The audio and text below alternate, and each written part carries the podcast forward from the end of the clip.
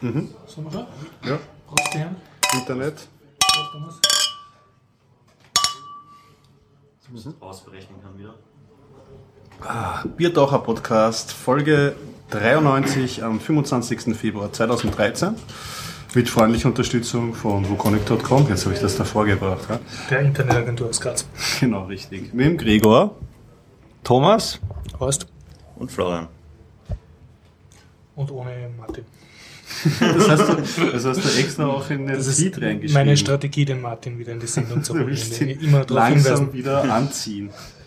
Du brauchst einen, einen äh, Politik-Fan. Äh, Ja, ich habe sogar den Martin getroffen auf einem Kongress, aber er hat mich gesehen und sich dann unter der Ausrede, er muss am Sonntag Orangen äh, organisieren, äh, sofort entfernt. Also, ja, ja. Nicht aber, sehr war nicht, aber das war nicht diesmal, äh, äh, wo du das Interview auch gemacht hast. Doch, doch, aber Ah, das, das- das hätte ich eigentlich gerne mit Martin gemacht. Aber I see, I see. es wird schon klappen. Einmal eines Tages. Du Na gut. auflauen. Ja, das habe ich ja, ja, ja ich, ich arbeite daran, ich arbeite daran. Ja, dann fange ich an mit meiner rituellen Frage. Äh, habt ihr irgendwas mit großer Schöpfungshöhe selber erlebt, erschaffen, gecodet, besucht, gesurft, nachgedacht, gehört, getratscht? schlecht aus die Woche. Äh, Ich hätte nur wieder einen Rent. also einen kleinen. Nur, Beginn den nur etwas Kleines, Nerviges. Ein Rent am Anfang. Ja, wir, wir kriegen in der Arbeit jedes. Jahr Gutscheine, weil die sind ja steuerbefreit und alles mögliche, ist super toll. Dieses, also normalerweise immer entweder Hofer, Spar, Bieler, irgendwas. Diesmal gab es irgendwelche tollen Universalen von irgendeiner Zusatzfirma, die machen Gutscheine, die in ein paar Orten genommen werden. Okay. Klingt erstmal besser als Universal klingt immer Klingt besser. immer gut. Das Problem in der Praxis ist, es ist extrem nervig. Du weißt vorher nie, ob es funktioniert. Du weißt, du gehst irgendwo hin, oh, gibt's da die Gutscheine? Ja, aber nur, wenn du über den Betrag bist. Bei manchen geht's immer, bei manchen musst du mehr Oh, einkaufen. Und es ist bei jedem anders. Und es gibt eine Liste online, wo du nach Bezirken sortiert kriegst dann. Okay. Da steht nicht einfach jeder Spar nimmt, sondern du musst schauen, in dem Bezirk, ja, der Spar dort nimmt's. Ah, das wird das ist nicht kettenmäßig aufgeschlüsselt, sondern filialmäßig. Es steht nicht drinnen. Wahrscheinlich nimmt's jeder Spar, aber ähm, Sicher ist man sich nicht. Spar ist ja auch, glaube ich, keine Etikette, ist auch irgendwie sehr lose. Da können die, glaube ich, die Leute selber auch mehr machen, also die Filialleiter. Bei keinen Gourmet-Spaß. Oder McDonalds. McDonalds sind Franchising, da soll's überall gehen, aber Das wer stimmt. weiß. Da gibt es ja auch die Unterschiede. Die Franchise-Leute und die, die zum Mutterschiff gehören bei McDonalds, habe ich mir sagen lassen. Ah, Ja, das ist auch ein, dann ein, ein qualitativ. McDonaldiger als die Ja, da gibt es auch bessere also, bessere Burger. Ich, naja, nicht bessere Burger, aber ich habe mir sagen lassen, dass es da auch qualitativ von der ähm, Anstellung und Arbeit besser sein soll. Ja. Aber das ist nicht gesichertes Wissen. Cool. Aber ja, und jetzt wie, wie kannst du es einfach nur durch aussitzen, oder? Ja, ich kann die Bar, wo ich weiß, kann ich nochmal auszahlen, aber Okay. es ist, ich, ja, ich, ich versuch's bei den meisten äh, Geschäften nicht einmal. Also du hättest lieber echtes Geld, verstehe ich. Echtes Geld ist immer besser, aber da gibt's die Steuervorteile nicht. Das ist ja das Also Problem. Es Curse gibt You universal, wer auch immer du bist. Ja, universal ist auch keine Lösung für alles. Ja, scheint so. Scheint so. So, Thomas, Thomas, genau. zum dritten Mal da. Du warst unser aller, allererster Gast im Podcast. Yay. Ja, herrlich. Und für die, die dich in der Zwischenzeit noch nicht kennen, du bist ja Genau. immerhin äh, Hauptprogrammierer von Chipoda. Genau, ein Podcast-Client für verschiedene Plattformen.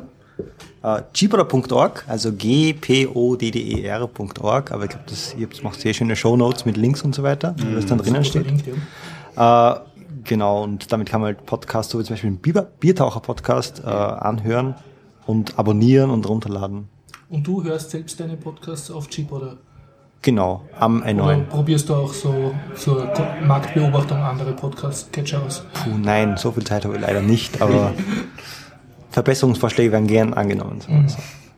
Aber ihr seid jetzt, also, oder ähm, Gpodder ist jetzt schon mehr als nur ein Client, eine Cross-Plattform, weil ihr habt jetzt auch diese Webplattform schon seit einiger Zeit und ausgebaut auch. Genau, ja, das hat sich als äh, Studentenprojekt ergeben auf der TU und hat sich dann äh, weiterentwickelt und momentan der Stefan Kögel arbeitet da sehr viel dran. Also der ist jetzt quasi der Maintainer vom Webservice, optimiert das, erweitert das, neue Features und auch andere Clients verwenden jetzt das gporter.net Webservice, äh, um Episodeninformationen und so weiter zu synchronisieren mit dem Client.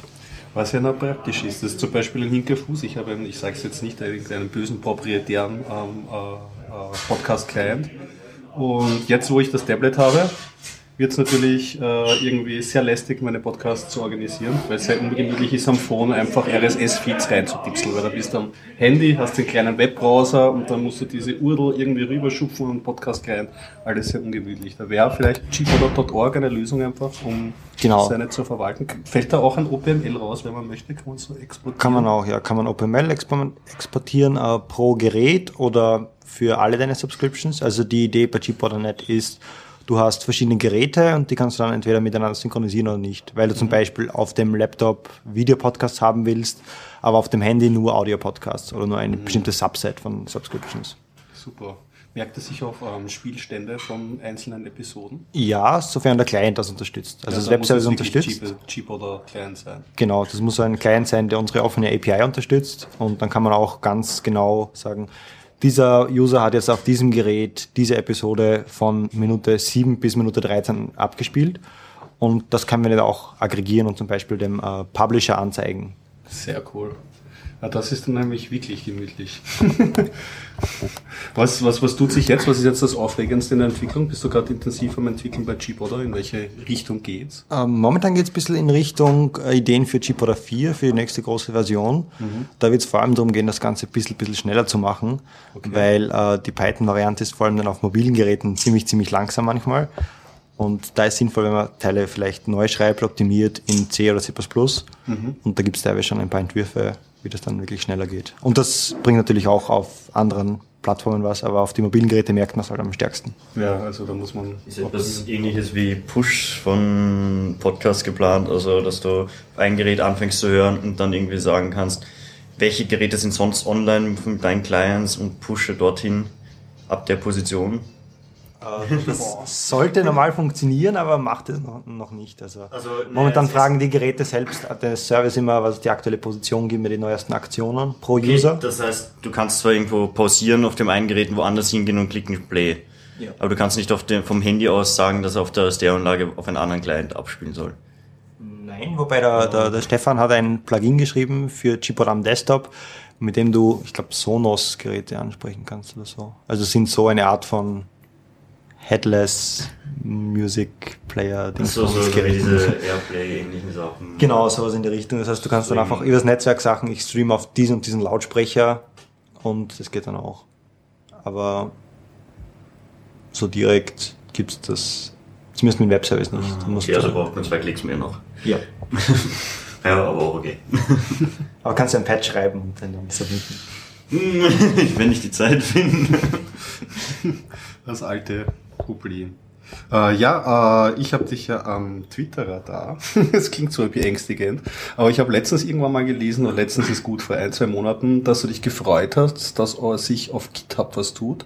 Nämlich im Android-Repository für Jeep, oder? Kann das sein oder irre ich mich da? Genau, ja, also es hat äh, dieses Semester, im Wintersemester ein Studentenprojekt gegeben auf der TU äh, mit Leuten, die wir eh ein bisschen kennen, über das Gpora-Projekt auch und die haben einen Android-Client für, für gpora.net gemacht Yes. und das gibt's ja auch schon im, im Play Store unter Detlef Gporason. Das, das, ah, das wirklich wahr. Das muss man aufschreiben. Ist noch nicht komplett fertig, äh, ist noch nicht ganz funktionsfähig. Kann natürlich sein, dass Bugs drinnen sind, so wie bei jeder Art von Software. Aber das Ganze ist Open Source unter GitHub verfügbar und kann man Sehr auch cool. dann mitentwickeln. Und es gibt auch schon eine riesige Issue-Liste. Also auch hier, wenn Android-Entwickler irgendwas beitragen wollen dazu, sicher Möglichkeit. Ja, super.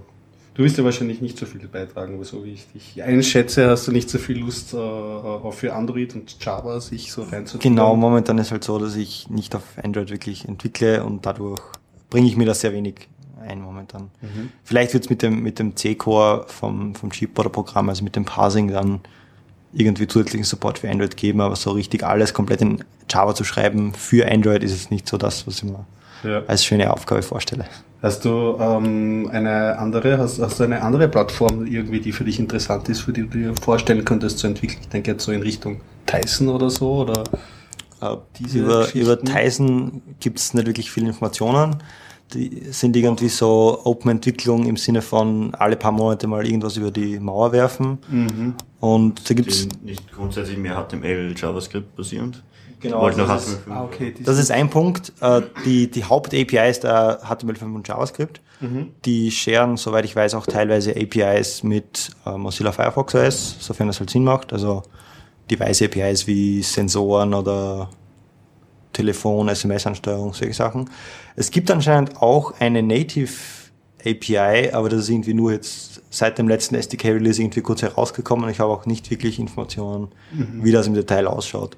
Also Tizen ist irgendwie so momentan kann man nicht viel so, dazu sagen. Ja, nicht so offen zu sein wie gewünscht und ja. Halt auch keine, kein QML, Qt, sondern eher Ja, die- JavaScript, HTML5. So wie das Firefox OS ist ja auch so aufgestellt, Ja. oder? Ja. Gibt's jetzt noch so ein QML, Qt, äh, äh, Mobile OS? Äh, äh, Nemo. Genau, Sailfish. Ich bring's immer durcheinander. Ja, Sailfish. Oder mehr, wie, welches ist es? Welches? Ah, Memo gibt's nicht mehr, oder? Na, mehr, äh, Memo, nein. Es gibt verschiedene, gab verschiedene, verschiedene Projekte da. Also es Ja. gibt zum einen mehr. Das hat ganz früher, glaube ich, mal für MIMO Reconstructed gestanden, steht jetzt einfach nur mehr für mehr wahrscheinlich. äh, das ist halt so die, quasi der, der, der Linux-basierte Core und die ganze Hardware-Adaptierung für verschiedene Geräte, wo man da mal ein Basis-Linux-System hat. Und darauf aufbauend gibt es dann verschiedene Projekte. Zum Beispiel äh, Nemo Mobile, das ist so, was irgendwie von, von Migo herausgekommen ist, äh, läuft am N9, am N51. Dann gibt es eben dieses neue Sailfish OS, wo die Firma Jolla dahinter ist. Genau, das sind Ex-Nokia-Leute. Genau, das sind Ex-Nokia-Leute. Und die arbeiten jetzt ähm, an einem neuen System, das ist eben Qt-basiert und verwendet auch QML. Und das System heißt Sailfish OS und baut auf mehr auf. Okay. also das noch zusammenlegen. Äh, wie offen sind die? Also das irgendwie im Blick? Ob die, sind die auch so, äh, wir entwickeln und werfen dann was über die Mauer? Äh, nein, die machen das eigentlich alles sehr sauber und schön. Okay. Die äh, arbeiten zum Beispiel, also das Nemo Mobile Projekt ist zum Beispiel einfach auf GitHub, github.com slash Nemo Mobile. Da finden sich die ganzen Komponenten. Das Mehrprojekt ist auch offen. Was halt da closed ist, sind teilweise Sachen wie Hardware-Treiber, aber das hat man halt im äh, mobilen Bereich eigentlich eh überall, zumindest auf, auf ARM-Geräten, dass da eigentlich nie komplette freie Treiber Hat der geben. Hersteller auch selbst keine Chance oft. Genau, ja. Was verbaut wird, Ja, ja, kriegt genau. aus China die Bauteile. Hardware ist natürlich schwierig. Aber ich meine, das ist das Beste, was man momentan in der momentanen Situation, glaube ich, machen kann. Einfach sowas wie mehr, das ist alles offen, bis auf die proprietären Treiber, also auf die Hardware-Adaptierung und darauf aufbauend dann vielleicht auch wieder Closed Source UIs, aber prinzipiell die Middleware und das Basissystem ist Open Source. Also für Entwickler dann interessant in diesem Kontext. Cool. Ja, die zwei anderen Systeme, die die man noch erwähnen könnte, ist halt BlackBerry 10.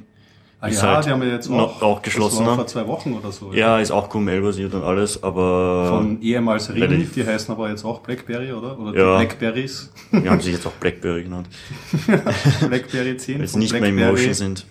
Genau. Oder nicht mehr researchen, wer weiß. Ja, ja. Naja, aber die sind auch ziemlich geschlossen. ja, die sind super zu. Und Was die haben ja, die, ja genau, sie sind eh nicht so schlecht weggekommen. hat Kritiken, cool ausgeschaut. Also. Sie, sie haben halt sehr, das? Von, von der UI haben sie halt sehr viel, zum Beispiel vom N9 und so weiter, also dieses ganze Swipe, Deswegen Swipe UI. Äh, sprich, man hat jetzt nicht irgendwie einen Menü-Button oder einen Zurück-Button und muss auf den klicken, sondern kann einfach mit den Fingern links und rechts vom Bildschirmrand zum Beispiel wischen, swipen. Und dadurch ist die Bedienung äh, viel einfacher. Also die Leute, die das vom N9 vielleicht kennen, wenn nicht einfach mal BlackBerry 10, die Videos im Internet anschauen, da kann man sehen, wie das funktioniert, wenn man iOS oder Android gewohnt ist, wo das ja, nicht so ist. Also haben nicht mal einen Home-Button oder so. Also es ist schon, ja, es ist ein bisschen am Anfang sicher. Ja, es ist, aber Lernkurve. Ich, also ich habe gehört bei einem Testbericht oder so, sie haben wenigstens dafür so einen Lernwizard ganz am Anfang. Ich glaube, sonst wäre man schon verloren halt mit dem Ja, Swipen. also es ist, aber im Grunde, wenn man es, das hat man innerhalb von ein paar Minuten. Eh. Es Hm. ist halt so wie Mausgesten. Wenn man Mausgesten mal kennt und weiß und im Browser oder so, dann Also es ist halt relativ intuitiv, weil du hast irgendwas und du weißt, dahinter ist dein Desktop. Du musst es Was machst du? Schiebst es zur Seite, äh, schiebst es weg. Ah, so meinst du, dass es direkt dann mit dieser Aktion auch so verknüpft ist. Ja? Weil, ja. Auch das Selfish OS basiert auf, auf, auf diesen Gesten, die haben auch ähnlich wie bei meinem neuen, aber halt ein paar eigene Ideen natürlich reinbracht, wie man halt so von links und rechts swipen und rauf und runter swipen. Also wird sehr viel herumgewischt wir, wir werden Bildschirm. wischen ohne Ende. Es wird immer gewischt, aber also ich finde das eigentlich sehr intuitiv. Ich weiß nicht, wie du, du verwendest das ja auch. Das N9, ja, ich weiß nicht, wie es bei Sailfish ist, da kommt ja noch mehr dazu, dass man beim, man hat ja immer so einen äh, Task Manager, also man sieht, welche Anwendungen offen sind und die hat man kleine Icons, so wie die Übersicht bei, wie hat's geheißen, bei Exposé oder so. Äh, dort kann man noch zusätzlich jetzt auch ähm, kleine Interaktionen machen, indem man noch an die Seite swipet und dann einen Button hat, zum Beispiel für Pause für, oder weiter bei, beim Musikplayer. Okay, also, Also man muss nicht in die Anwendung wechseln dafür. das ist natürlich neat. Ja. Das könnte ziemlich praktisch sein. Übrigens für alle Linux-User, heute ist äh, das Sailfish SDK herausgekommen. Äh, das heißt, unter Linux kann man sich schon die, das SDK runterladen und da gibt es einen kleinen Emulator, wo man das ganze Sailfish dann ausprobieren kann. Ah, schön. Und Ist sieht das man auch gleich. Coemo-basierter Emulator oder etwas schnelleres? Das ist, glaube ich, von VirtualBox basiert. Aber kann ich jetzt nicht genau sagen. der alte Android-Emulator. Äh, nein, es startet ziemlich schnell. Äh, Das Tolle ist auch, sie haben das, das ganze Cross-Compilen in einer eigenen VM. Das heißt, startet eigentlich die SDK-VM. Das ist eine virtuelle Maschine, die die ganzen Cross-Compile und so weiter beinhaltet und die Toolchains. Und dann hast du noch zusätzlich die Emulator-VM, wo dann das Sailfish OS direkt drin läuft.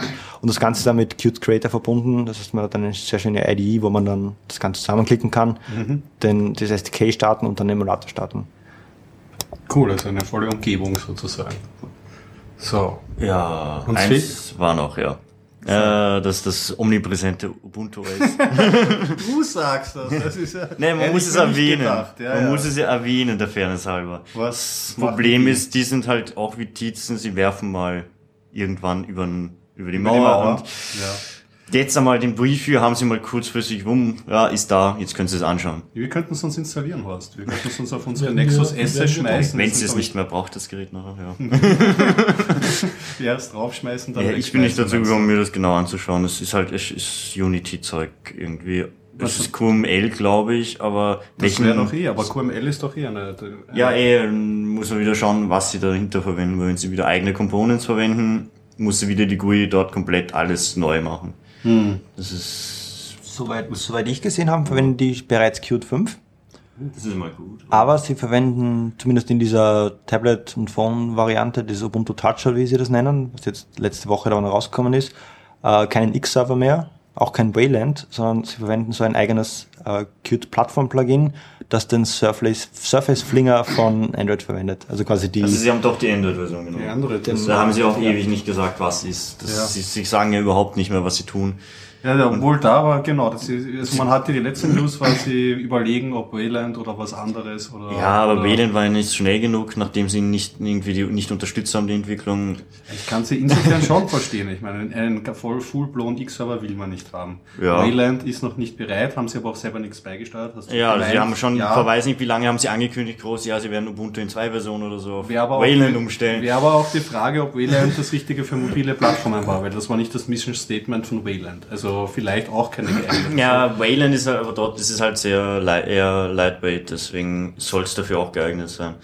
Ja, sollte, hätte, wir. Auf jeden Fall.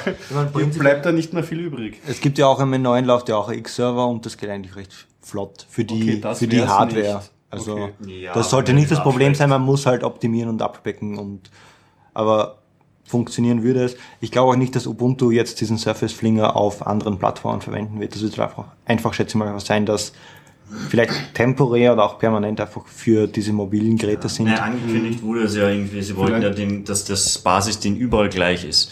Sie haben irgendwie angekündigt, wenn es dann eine Plattform wird, die überall denselben Unterbau hat, auf, auf Computer, also auf Desktop, am Laptop, am Tablet, am Smartphone.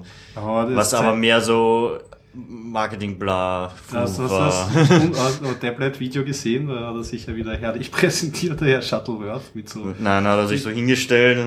wie der Johnny Ive von. Apple schaut er aus irgendwie, diesmal mit. Seitenscheitel und mit einem Peace-Zeichen auf seiner Gürtelschnalle und erzählt irgendwie so. Es ist, es ist, es ist amüsant anzuschauen und du hast vollkommen recht, ich, hab, ich erwähne es nur deswegen, weil er eben auch, da siehst du dann halt, und Ubuntu wird auf einem Fernseher laufen und auf ihrem Smartphone. Ja, das Ubuntu TV haben sie auch schon vor ewigen Zeiten mal gesagt. Klar, klar, aber es, wird, es kommt natürlich in diesen Videos überhaupt nicht raus, wie die dann zusammenhängen. Und ich glaube, das ist ihnen dann auch selbst noch nicht so klar. Also Unity ist, äh, wenn du mich fragst, halt mehr so diese Designsprache. Man hat halt überall diese Seitenleiste oder so. Und wie das dann genau miteinander vereint wird oder am selben Code, das ist alles, muss ich halt Can- Canonical selber Gedanken machen. Ja, ob sie überhaupt einmal überall zum Beispiel QML verwenden, Ja. weil sonst hast du wieder über, ist nicht wieder für unter- unterschiedliche Plattformen, wo du extra entwickeln musst. Das wäre auch nicht optimal. Ja, naja, zumindest bei Tablets und Phones wird es halt gleich sein, so wie bei diesen iOS-Geschichten und die anderen Sachen.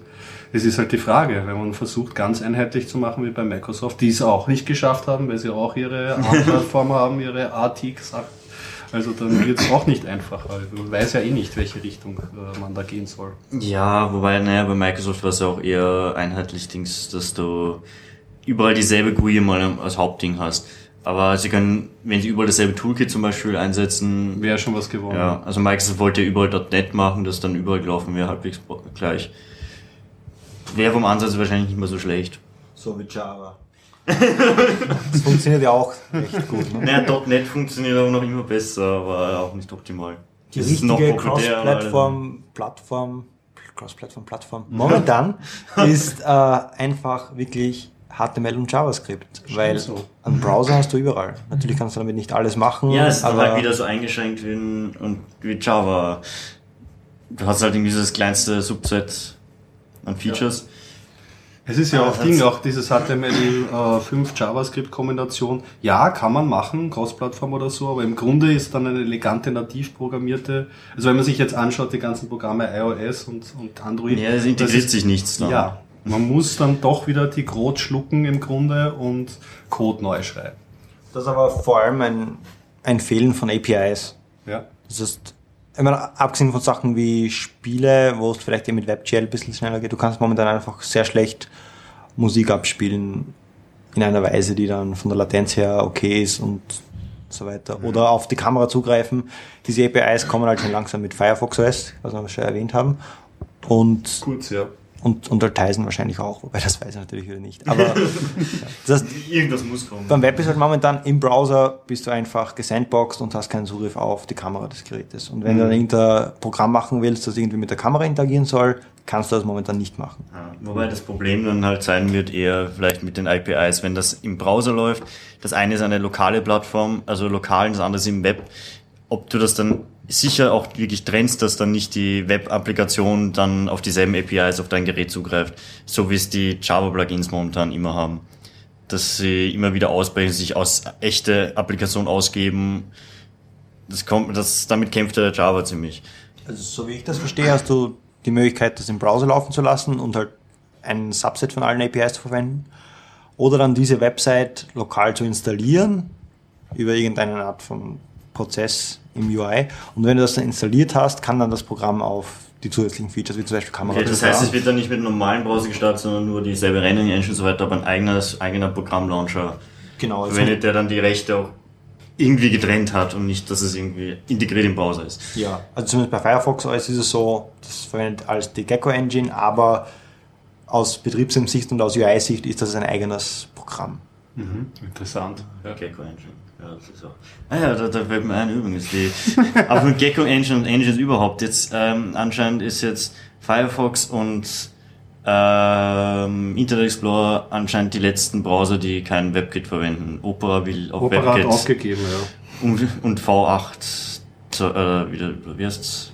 Die Engine, die sie VP8, verwendet haben. ja. VP8, VP8. oder war das nicht der Videocodec? Eins von beiden. V8 war der Also Video, nicht V8 der glaube V8 ich ist, glaube ich, ist nicht die Engine, die JavaScript Engine von Google. die Java, ja genau, eins von beiden. VP8 ist der Videocodec Ach so, rum, ja.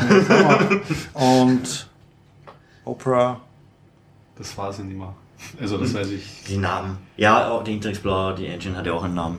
Aber keine Ahnung. wie das Ja, schade, dass die, äh, dass die eingestellt haben. Die haben ja immer ganz gute Rendering-Engine und flott irgendwie dahinter. Ja, andererseits, wenn sie äh, die Verbesserungen irgendwie dann sich einbringen in WebKit, was sie nachher machen werden, kommt das mehr Leuten zu, äh, zugute. Ja, man hat zumindest. Und das ist dann ein, eine freie Engine, die auch wirklich überall verwendet werden kann.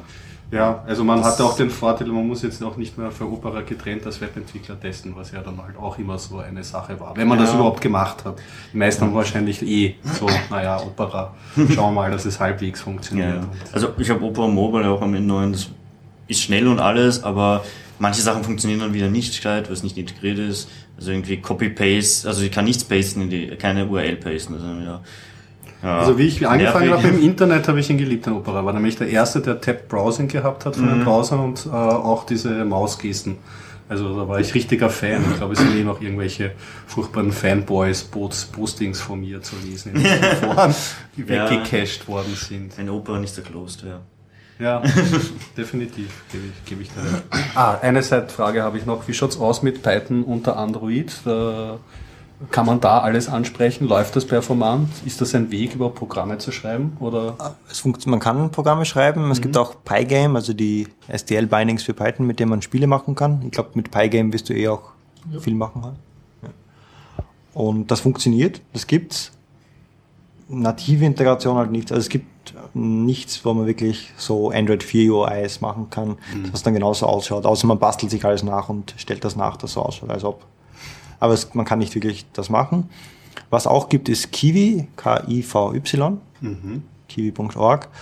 Äh, die verwenden OpenGL, yes, und die haben halt so auch Multitouch-Support und eher gedacht für, für- für genau, Python, ne? ein, ein so- GUI-Toolkit.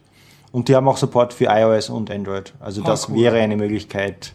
Da könnte man sich was zusammenbasteln und die hätten schon diese Multitouch-Sachen Genau. eingebaut. Aber schaut dann auch nicht nativ aus, sondern hat wieder den eigenen Stil. Aber falls man einfach nur mit Python was machen will, wäre das vielleicht ein gangbarer Ja. Weg. Vielleicht setzt sich ja jemand mal hin und macht irgendein Holo-UI-Toolkit dafür. Holo-Ei? Holo-UI, das ist äh, das, der, der Name von dem jetzigen Theme von Android, Okay. genau. Damit es nativ oh. aussieht. Ja, das ist, haben die ganzen Hersteller nicht wieder eigene Themes? Ja, es kommt drauf an, ja. Man will auch nicht für alles. Zum Beispiel, es ist ja so dunkel, das Holo-UI, also für meinen Twitter-Client, das würde mich depressiv machen, wenn das so nativ aussehen würde. Also ich wechsle immer auf die, weil auf Ende 9 gibt es meistens immer so den Light und Dark Theme. So Genau, Standard. richtig. Ich nehme immer den Dark, weil mit dem? OLED-Display hast du, spart schon. So, ah ja, stimmt, du Weil- sparst aktiv Ja. Strom. Es ist weniger Helligkeit und es leuchtet auch wirklich weniger. Okay, den, den Vorteil habe ich nicht mit meinen super Strahlen, was, was geht. Horst. Habt ihr ausgenördet? Vorerst. Vorerst. Dann werfe ich kurz nur einen Teaser ein. Äh, Ich habe im Anschluss an diesen Podcast ein Interview. Ich hoffe, du schneidest es dann dazu.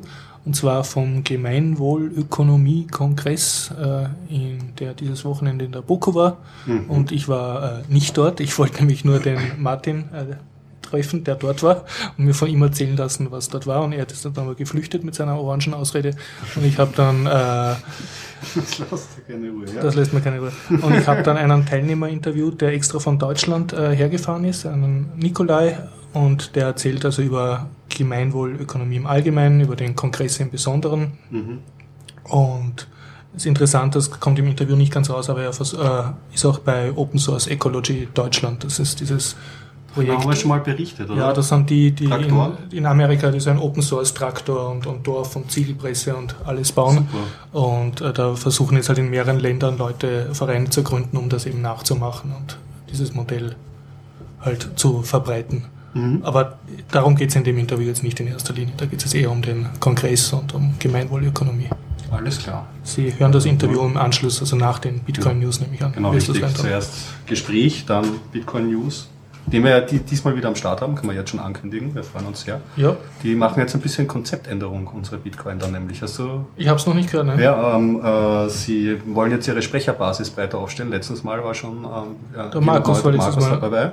Und jetzt äh, möchten sie es, glaube ich, so ein bisschen aufteilen. Okay. Und das wird spannend auf jeden Fall. Das kann man sich immer wieder anhören. Na gut, dann habe ich eine Frage an den Thomas, wenn wir ihn da haben. Thomas, erzähl doch mal, du warst im MetaLab mit dem leibhaftigen Tim Brittloff. Ah, du hast ja das angeschaut. Sehr gut.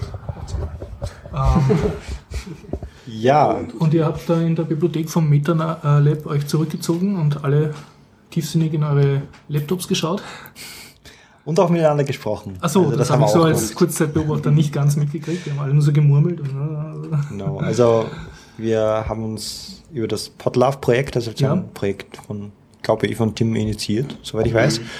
Und da geht es halt darum, zusätzliche Features einzubauen und das Ganze, die Publishing-Story vom Podcasts zu verbessern und zu erleichtern.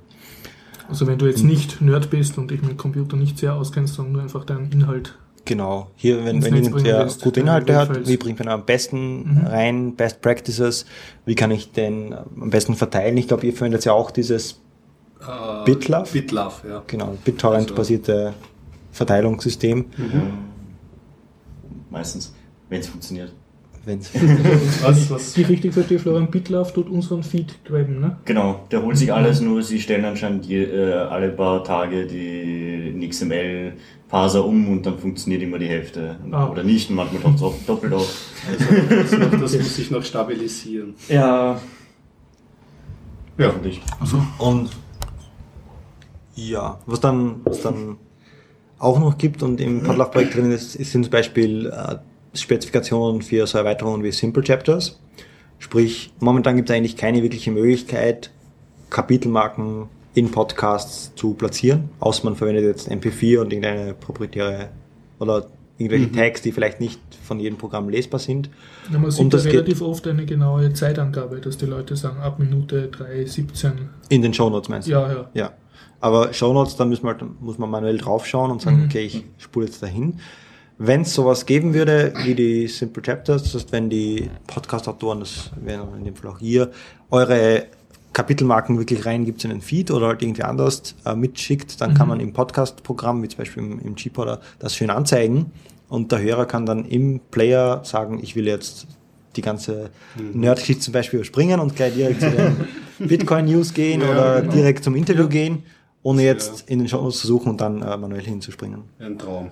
Als, als Podcast-Hörer. Und das ändert aber nicht den File direkt. Also der Audio-File bleibt wie er ist, sondern das ist nur praktisch eine Datei, die ich dazugebe im Feed. Ja, also das wäre eine Möglichkeit. Es gibt dann auch verschiedene Tagging-Formate. Mhm. Äh, der Vorteil natürlich ist zum Beispiel, also wenn man das im Feed hat und nicht in der Datei, falls du die Datei nie runterlädst, sondern immer streamst, Mhm. Ja. weil du zum Beispiel jemand zu Hause sitzt und super schnelles Internet hast, dann müsstest du für die Metadaten wahrscheinlich die komplette Datei trotzdem runterladen, um die Kapitelmarken zu bekommen. Wenn die Kapitelmarken extra liegen, kann der Podcast, das Podcast-Programm das Ja. jetzt schon parsen und dann einfach den Stream direkt dorthin schicken, ohne jetzt die So kann ich Metadaten. kon- Ah, Schon das ist natürlich ein Screen- Vorteil, ja.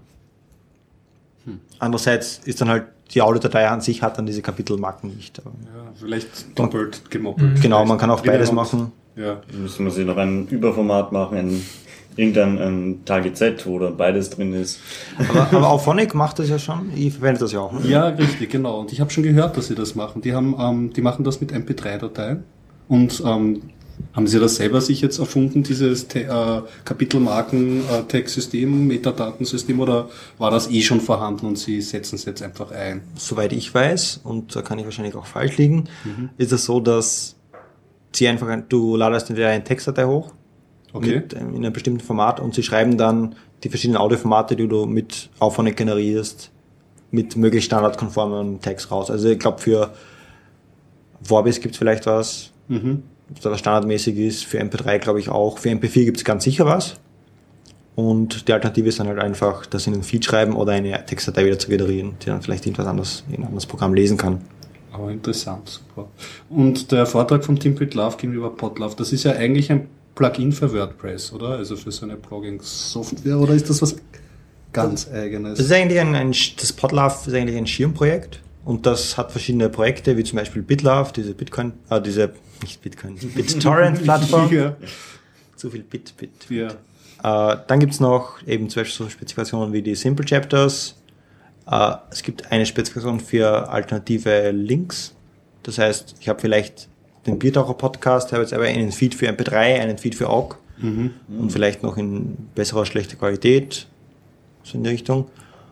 Und dann gibt's noch eben so das Projekt wie diesen Podlove Publisher, Okay. oder Podlove Publishing Plugin. Das ist ein Plugin für WordPress, wo jetzt wieder nicht so technisch versierte Leute, die einfach sehr guten Content haben und den irgendwie als Podcast publishen wollen, die können dann hergehen und WordPress installieren, das Plugin installieren und dann sehr einfach Audiodaten hochladen und das standardkonform publishen. Also das schon ein Podcasten circa so leicht wird wie Bloggen. Genau. Also in der Zukunft, wenn alles mal glatt läuft, dann werden wir einfach das aufnehmen und dann unser File zu Auphonic hochladen. Auphonic sagen, dass er automatisch der, das alles. Podlove, äh, das am Podlove Plugin weiterreichen soll von der WordPress-Instanz. Der publisht das wunderschön in konformen XML-Feeds. Auphonic schreibt noch die Kapitelmarken rein, also es wird Und herrlich. ich habe gesehen, äh, da war in diesem WordPress war so ein riesiger Flutter-Tape. Das heißt, dieses Ding tut dir dann auch automatisch die Flutter-Buttons generieren oder? Wie das genau funktioniert, weiß ich nicht, aber ich, so wie ich das verstanden habe, kann man dann einfach das Flatter-Plugin von WordPress verwenden und das zusätzlich integrieren, sodass dann die Flatter-Informationen im Feed stehen. Weil wir zum Beispiel von Gpod unterstützen das auch schon seit einigen Releases, dass äh, wenn der Feed richtig die äh, Flatter-URL beinhaltet und sich der User im Gpod-Programm einloggt bei Flatter, können wir optional dann auch automatisch oder eben manuell durch den User die Episode flattern. Was den Vorteil hat, dass der User jetzt nicht von sich aus aktiv werden muss, sondern er kann einfach sagen, alle Episoden, die ich höre, will ich flattern, wenn möglich. Und das kann er das Programm automatisch übernehmen. Das wäre herrlich, weil ich habe jetzt auf Flatter einfach starr meine Podcasts abonniert. Hast du jetzt Flatter ich eigentlich? neben- Also ich habe jetzt hast wieder du geschafft, ich Flatter zu Ich habe es wieder geschafft anzuwerfen mit anderer E-Mail-Adresse. Es war, es war nicht erfreulich auf jeden Fall. Aber da, ich habe da meine statische Podcast-Liste ändert sich aber so schnell. Manche Mhm. Ja. höre ich jetzt mittlerweile schon nicht mehr. Das muss ich halt dann immer parallel pflegen. Da wäre natürlich sowas ideal dafür. Ja. Ja, ich setze immer nur händisch ein am Chip oder ich höre mir es an und wenn ich dann irgendwie so mittendrin drauf komme, ja, ist eigentlich eine super Folge, Dann gehe ich hin, schaue ich, habe ich die Shownotes und drunter halt Flatter-Button, klick. also so semi-gemütlich Automatik-Folgen hören. Ja, also die meisten Podcasts sind eh so lang. habe ich genügend Zeit, den, den Button zu finden. Und vor allem au- auf dem mobilen Gerät ist so, du willst jetzt nicht die Shownotes in HTML anzeigen und dann auf den Flatter-Button klicken, dann in den Browser gehen und dort irgendwie das Ganze Dort dann nie wieder vergessen haben, wie ich mich anmelde. Ja, und der Vortrag war jetzt äh, generell über dieses Projekt und mit anschließender Diskussionsrunde irgendwie. Genau, also wir haben sich eigentlich getroffen, so die Entwickler, äh, Entwickler, Leute von Chipoda und eben von der Tim, weil er zufällig in Wien war. Der hat am Vorabend auch noch ein Hörertreffen gehabt. Das habe ich auch mitbekommen, ja. Da ist halt eher um, um die inhaltliche, nicht geekige Seite gegangen quasi und am Freitag dann eben das Treffen, wo es um Entwicklung geht. Aber er ist jetzt nicht extra für euch nach Wien gefahren, oder? Nein, er war aus irgendeinem Grund in Wien Mhm. und dann dadurch, dass es gibt auf Podlab auch eine Mailingliste, wo halt so Informationen ausgetauscht werden und dann halt geschrieben, es wäre ideal, sich zu treffen. Vor allem auch, weil die bisherigen Podlab-Treffen, glaube ich, alle irgendwo in Deutschland, wahrscheinlich Berlin stattgefunden haben. Und für so Leute wie uns ist es halt ziemlich schwierig, dann dort aufzuscheinen. Und von dem her war das eigentlich eine sehr nette Idee, wenn er schon mal in Wien ist, dass wir uns da treffen und es hat uns auch sehr geholfen, sehr gefreut. Apropos neuer Podcast. Bitte schön. Eine Frage hätte ich noch. Äh, Opus, äh, der ist ein Audiocodec. Also, ja, weißt du was darüber? Was ist das? Ist das cool? Ist das nicht? Was ist das? Wer habt ihr das schon gehört? Nein, nicht? Das ist ein Opus, Audiocodec. Is ich mal live. gehört, aber Genau, ja. Der Name kommt mir bekannt vor. Vielleicht das deshalb, aber. Es, es, es, ich, mir mir fällt es noch auf, dass es immer öfters im Podcast fällt, dass es äh, ein Wort ist, ein Audiocodec. Stimmt, das, das hat, ne, Tim Buchter hat das einmal erwähnt in Ja. dem Podcast, wo ich meine, ja, man kann es raushauen aus MP3, MP4, OGG oder Opus. Keine Ahnung, was das ist. Ja. oder ist das, ist das das, das ist aber nicht das WebM-Ding, oder? Es soll ein Codec sein, der prinzipiell mal darauf hin optimiert ist, bei ähm, Live-Chats äh, immer gute Realtime-Ergebnisse zu, beim Codieren zu erzielen, aber auch gut geeignet sein soll für Podcasts, so eine Art Weiterentwicklung vom jetzigen Orbis-Format. Speaks. Speaks heißt das? Die Nein, Sprechweite, für- oder? Ja, es, also es gibt den, den, das auch, eher so für Eigentlich einmal nur ein Container. Ist der, der Ogg ist der Container und das Orbis ist was drinnen. Genau. Genau. Oder ein. Theora, wenn es ein Video ist, ist ein genau, Org ist das Containerformat, Vorbis ist dann der Codec für eher Audiosachen oder Musiksachen, Audio ist ja alles, Musiksachen und Speaks war zumindest früher eher so der Codec für gesprochene Sachen. Das Okay. nicht schon automatisch, glaube ich, bei niedrigen Bitraten schaltet er gleich der, zumindest der Encoder um. Ich weiß nicht, ob es dann nicht um ein Vorbis ist, aber ein anderer äh, N- oder Decoder-Stuff dann verwendet kann, wird. kann sein, ja. Und Opus ist, glaube ich, auch was für. Aber sollten wir das Internet fragen? Ja, ja, ja. Also wir erfinden- beginnen das Eis, ja Erfinden genau. kann man ja eh immer. Ich schaue, dass ich mal die Scholle, äh, also die Eisscholle wir werden schon lassen und das nächste sind. Mal erzähle, ja. Welche, Google hat ja irgendwie, wo sie WebM angefangen haben, ja auch angekündigt, dass andere Sachen kommen. War der Audio auch dabei oder haben sie sich mit Vorbis zufrieden gegeben? Das ist eine gute Frage. Weil Also WebM ein Bildformat, wo haben sie irgendwie mal jetzt auch angedacht gehabt? In so ein Internetbildding. Ja, stimmt. Da Die haben Frage was äh, das macht. Das sind eine dieser vielen Hochzeiten, auf denen nie getanzt wurde von Google, glaube ich. Weil das, Ja. also, da haben sie noch so Testzeiten rausgebracht mit diesen neuen äh, äh, Bildern und wow, wie schnell sich das aufbaut und im Vergleich zu normalen und dann. Ja, die Frage ist, welche Vorteile. Naja, also PNG ist ja irgendwie schon mal besser als JPEG, aber da ist die JPEGs sind für Internet vielleicht praktisch, weil sie ähm, sich langsam aufbauen, aber immer die immer nur genauer werden vom Aufbau her. Andererseits GIF ist super, wenn du animiert haben willst. Ja. Ich glaube, die ganze WebM-Geschichte ist vor allem auch eine Patent, Ja. Patentsache. Ne? Ja, ja, die Ja, MPEG LE, diese äh, Patent-Pool-Verwaltungs-Horror-Mafia irgendwie, die hat ja groß den Daumen drauf auf H264. H264 Theora, aber haben sie auch wird man trotzdem nicht glücklich, wenn man es jetzt irgendwie nicht auf der Hardware hat. Wie zum Beispiel beim Raspberry Pi waren wir ja alle sehr glücklich, dass wir der Grafikchip irgendwie für uns H264 jetzt dekodiert und auch encodiert, ohne, ohne aufzuzahlen. Aber prinzipiell ist das halt immer so eine wackelige Geschichte. Man möchte halt schon was Freieres haben als H264. Das ist halt der Nachteil, dass jetzt schon viel in Chips verbaut ist, das H264 gut verarbeiten kann. Ja, wenn, wenn Google forciert, müssen wir auch irgendwie WebM reinkriegen. Nehme ich mal an. Ja, wenn Aber- sie das forcieren, das WebM. Andererseits, WebM ist die Frage- Wo stolpert man über WebM oder sehe ich YouTube, nicht? sonst nicht. YouTube, Also, ja. also irgendwie nur diese Videotech-Dinger vielleicht manchmal. Okay. Aber auch nicht so oft, außer YouTube. Die ganzen Codecs in Hardware gießen ist halt dementsprechend langwieriger Ja. als jetzt zum Beispiel. Es muss einmal ein stabiler Codex sein, der sich nicht mehr ändert. Zum auch. Ja, und, und dann, dann muss das mal in den Chip Ja. äh, designt Ja. werden. Und bis dann mal Geräte herauskommen, die es unterstützen, äh, vielleicht ist ja irgendeine andere. Ja, es ist, Und- es ist schwierig. Und aus, aus User-Sicht, äh, die sehen ja dann, okay, ich habe dieses H264 und das geht flott und braucht nicht viel Batterie. Ja. Ja. Eigentlich müsste man die, so. die, die Hardware irgendwie mehr auf Einzelpunkte bauen, wie irgendwie der Codec verwendet solche Operationen, die man dann optimieren könnte. Du meinst, dass Das man den Chip einfach ja, eine neue Version von- von Ja, es ist wahrscheinlich ist sicher nicht so effizient, aber man hätte vielleicht noch die Chance, dass man besser zum Beispiel eine neue Version von einem Codec rausbringen kann, ohne dass die Hardwareunterstützung ganz weg ist. Ja. Da haben wir halt wieder das Konjunktivproblem. Die Industrie Ja. zurzeit ist Und so auf es- H264 eingeschossen, dass sie. Es gibt ja eh schon lange auch die ganzen Sachen wie, wie die Matroska-Container mit irgendwelchen X-Sachen oder ähnlichen. der MKV, ja. Das. Die MKV sind immer für HDE öfter. Wobei das, das Containerformat ist ja, Ja. eh Ja, es eigentlich. ist für, für die Hardware schon ja egal.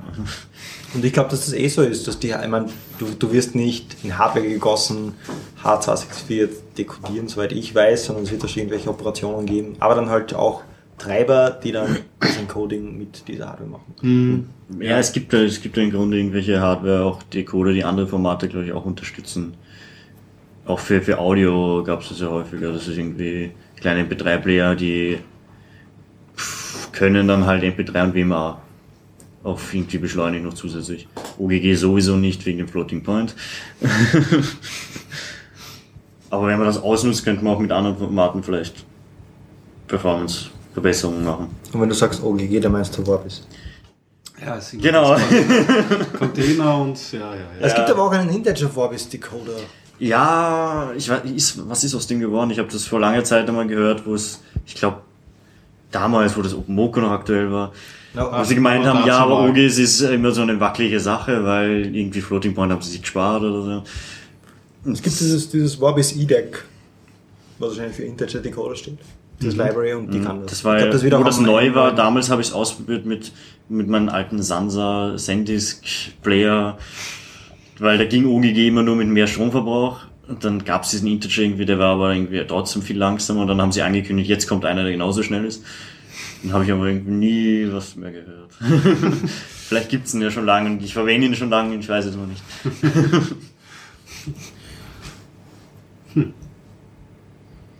Haben wir eigentlich eine Liste? Ja, auf der Liste steht nur noch ein Thema drauf, ähm, Habe ich diesmal irgendwas das auf die ich nicht aufgeschrieben habe. Äh, Aber das haben wir eigentlich eh schon ein bisschen abgefrühstückt. Das war eigentlich diese Firefox-Geschichte, die hat heute eine Story drinnen gehabt, Hm? dass jetzt endgültig äh, wirkliche Smartphones rauskommen im Laufe dieses Jahres. Aber von einer breiten Palette. Das war Alcatel, LG, ZTE, also wirklich Wow. Huawei. Das war, hat sich sehen lassen und über 17 Wie haben äh? Telefonieanbieter. Es war heute wirklich eine, eine Bombenmeldung, ja. Weil nachdem irgendwie, ja, das ist ja das, was bei Ubuntu Phone immer so ist. Sie haben es einmal jetzt vorgestellt, das Brief hier, aber wieder keine Geräte gesagt, dass sie kommen werden oder ob, oder man weiß es ja nicht. Vielleicht kommen dieses Jahr noch irgendwann welche. Das ist es ja. Bevor ein Gerät, bevor ich nicht im Schweinemarkt ein Gerät von irgendeinem dieser neuen kleinen OSSEs existiert für mich nicht. Oder beziehungsweise Ja. bei die, äh, die, äh, oder die, äh, T-Mobile oder, oder A1 Ja, Shops. das ist ja noch, das, das war ja auch das Problem bei, bei Jolla.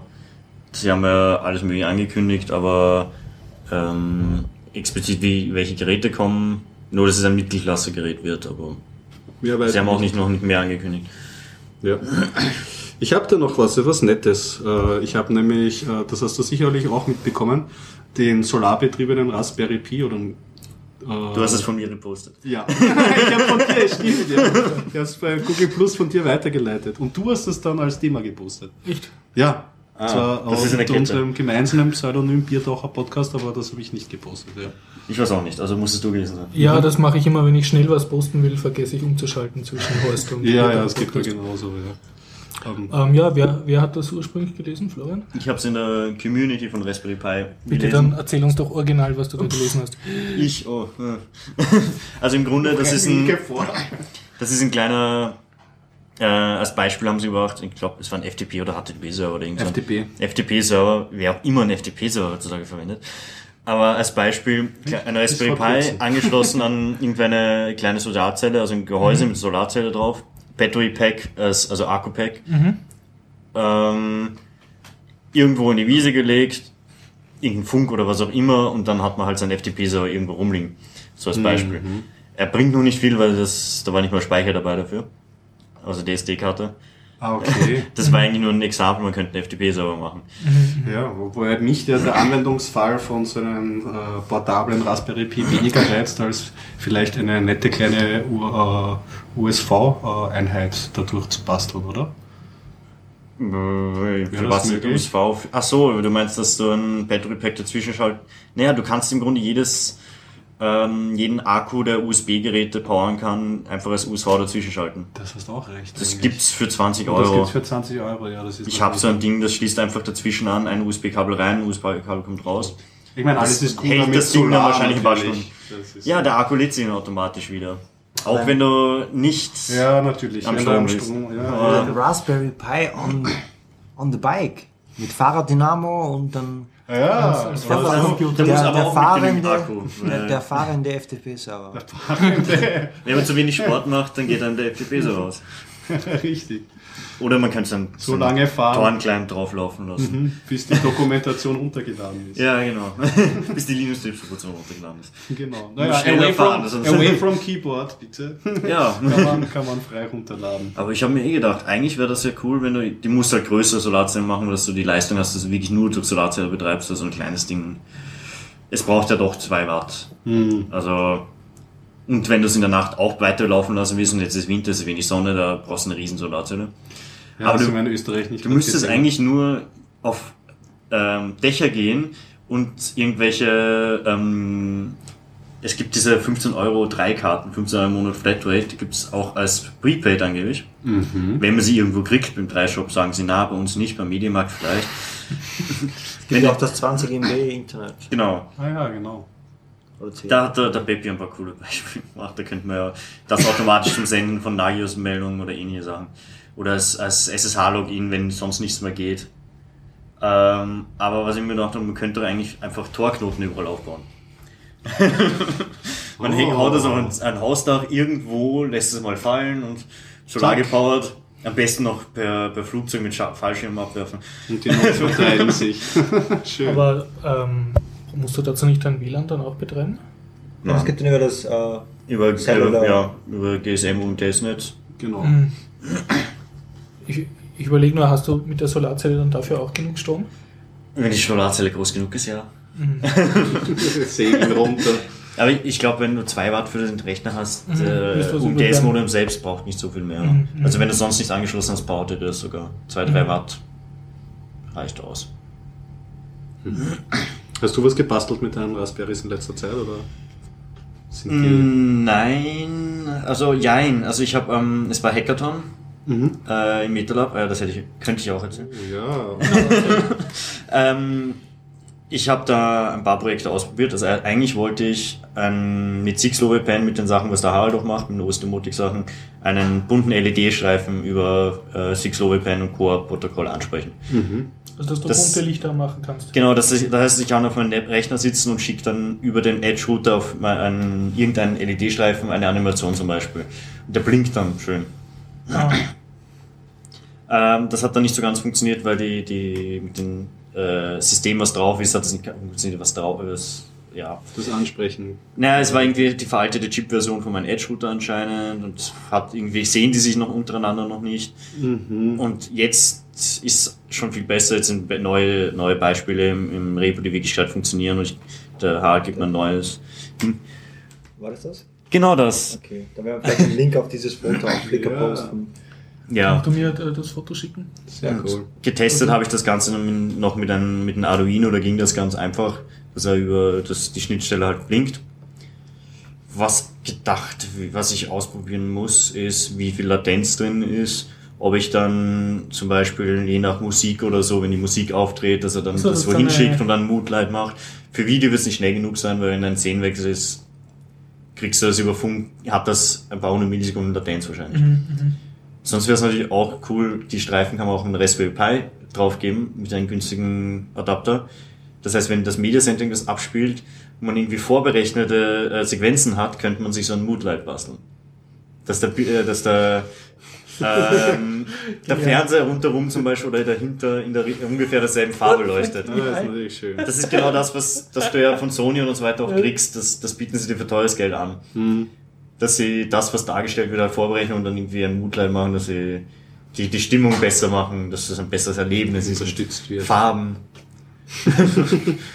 Nice. Ja, und eigentlich wollte ich es mit rein weißen ausprobieren als Beleuchtungszweck.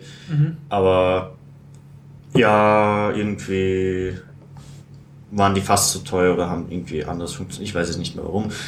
Aber ich habe jetzt mit drei LEDs getestet und es funktioniert mit Arduino mal gut. Und wenn ich dann die neuen Funkdinger habe, wird das auch bald gehen. Hoffe ich. Für Chemnitz ist das hoffentlich soweit. Also Chemnitzer Linux-Tage sind im März, da werde ich es mitnehmen, wenn es fertig ist. Und da ist einer von den Examples. Ja. Danke für den Tipp. Dann wir gleich, sagen, dass OS Domotics äh, wird nämlich einen Messestand haben auf den Chemnitzer Lin- Linux-Tagen. 6. März oder 17. 17. Also 16. 17. 16. 17. März. Und ja, ähm, wer von unseren Hörern nach Chemnitz fahren will oder vor sowieso dorthin zu kommen, sind auf jeden Fall im deutschen Sprachraum die interessantesten Linux-Tage. Ich kann das sagen, ich war schon auf vielen.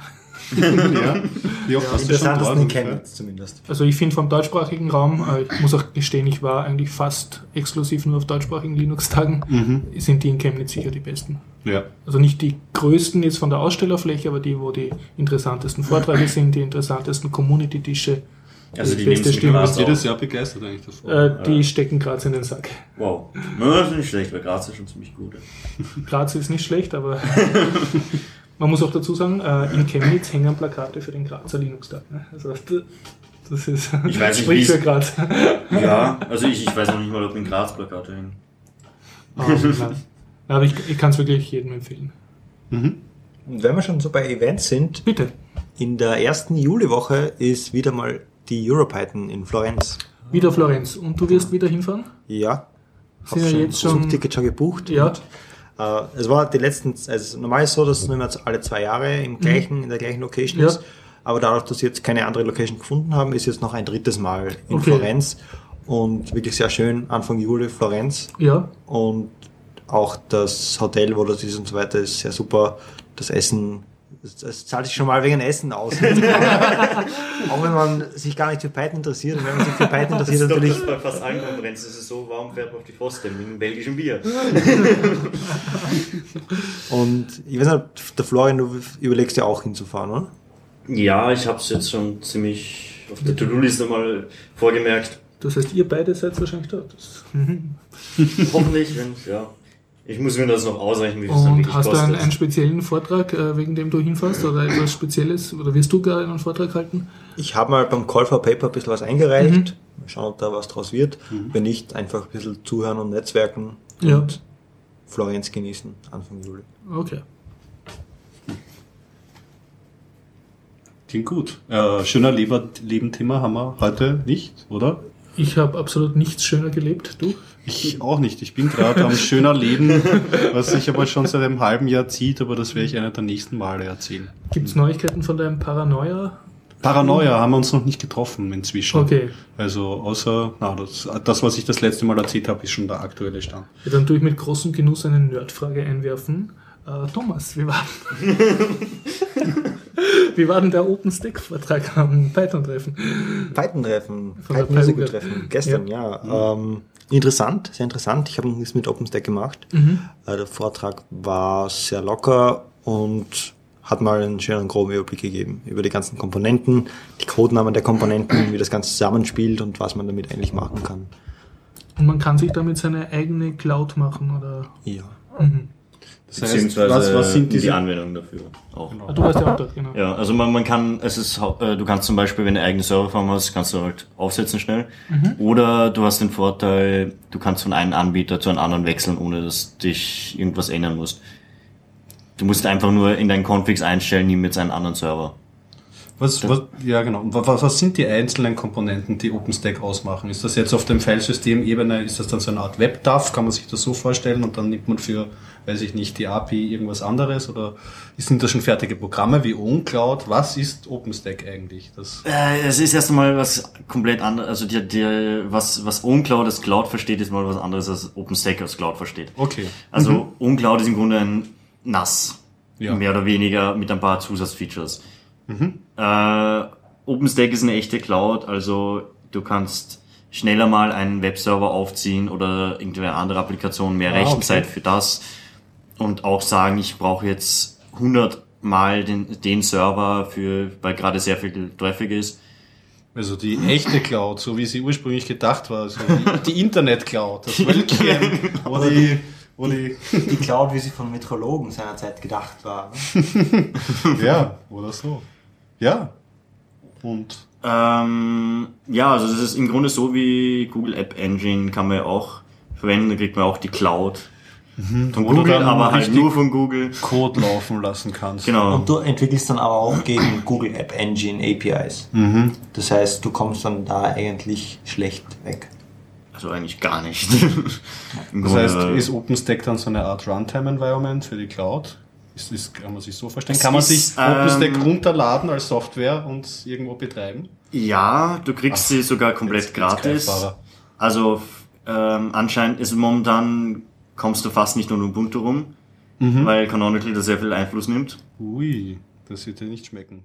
Die- Mir schmeckt es eigentlich auch nicht, wenn du kannst auch Player Su- zu viel ja, Einfluss nimmt. Du ja. kannst auch, äh, es macht aber auch Red Hat und SUSE mit. Okay. Und andere, also du kannst auch ähm, zum Beispiel SUSE Enterprise Server nehmen dafür.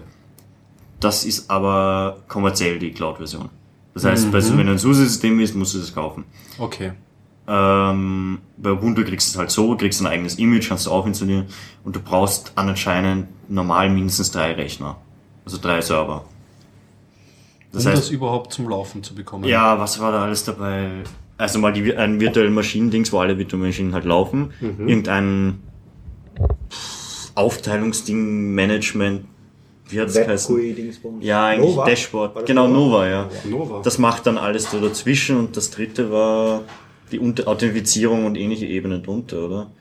Es gibt dann auch irgendwie so Service für Block-Device, wo du dann Genau. persistenten Storage hast. Und dann gibt es diese eher schon in die Richtung API gehende Data Storage. Ah, wird das heißen, das ist was, wir, was diese GitHub hostende Firma. Rackspace, Ja, Firma Rackspace. Rackspace hat das contributed. Das ist der Teil, der am besten schon funktioniert und wirklich Enterprise-tauglich ist. OpenStack offiziell ist es ja auch Enterprise-tauglich seit April 2012 circa. Ziemlich genau. Weil da zufälligerweise äh, die, ja. die LTS-Version von Ubuntu rausgekommen ist, Grund- die das dann in ihren Server einbauen wollten und deswegen muss es Enterprise ready sein, offiziell. Natürlich. Ja, und die Release-Zyklen sind auch genau auf Ubuntu hingeschnitten. Das heißt, es kommt immer Es alle ist sechs schon Monate. sehr verzahnt mit den Ubuntu-Sachen. Ja. Und Ja. es ist leider auch, was, was ihm fast mehr stört, ist, es ist momentan leider noch sehr verzahnt mit ähm, MySQL.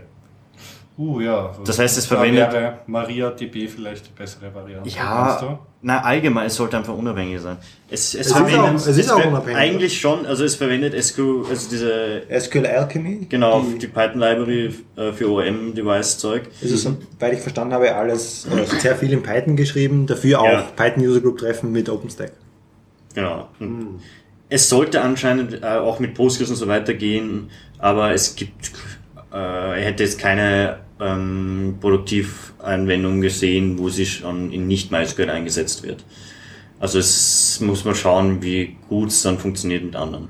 Da ist noch Entwicklungsarbeit notwendig. das Zumindest Testarbeit, vielleicht geht's eh perfekt. wird. Ja. Es sollte einmal durchgeschaut werden halt. Okay. Spannend. Ah, was danach der, der Hop noch äh, es Ja, auch ziemlich kurz vorlag schon gemacht zu Gast, ja. Was, was hat er auch? ähm, auch zum Cloud, was war das? PyCloud? P-Cloud. P-Cloud. Also es ist Ja. äh, Pi sowie die Zahl, 3, 14, 15 Mhm. und so weiter. Äh, das ist so ein Webservice, mit dem man in der Cloud Python-Code laufen lassen kann. Ah, Und zwar, ich glaube, die ersten zwei CPU-Stunden sind pro Monat gratis. Ja, ich glaube, es sind zwei. Und wir haben im letzten oder vorletzten Python-User-Gruppen-Meeting mal so ein kleines Apfelmännchen gezeichnet auf der Konsole im Textmodus. Das ist was sehr nett ist, aber das ist halt einfach nur Text. Und das haben wir dann ein bisschen erweitert mit Pygame. Das heißt einfach Pixel für Pixel das Ganze zeichnen. Und Taub hat sich die letzten Tage hingesetzt und hat das Ganze dann so gemacht, dass es in der Cloud, dass er die Berechnungen in der Cloud laufen lassen kann. nice. Aber zeichnen tut er nach wie vor am Client dann in Pygame. Genau, gezeichnet wird am Client, aber die Berechnung, weil die ja beim Apfelmännchen teilweise sehr schwierig werden können oder sehr aufwendig, sagen wir so, schwierig, dann aufwendig ist komplex.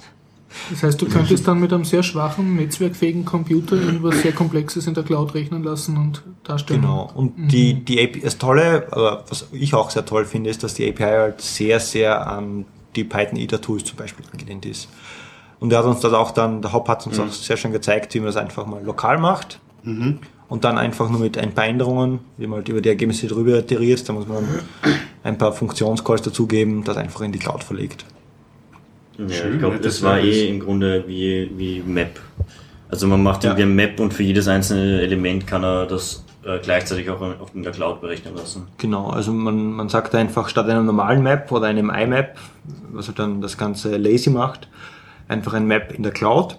Da gibt er eine Funktion und die Eingabedaten und bekommt dann später, da muss man halt das Ergebnisse wieder mit einem zusätzlichen API-Call abholen, die ganzen gemappten Ergebnisse, also die Funktion der Ergebnisse zurück und auf die kann man dann lokal drüber iterieren und das in Pygame zeichnen.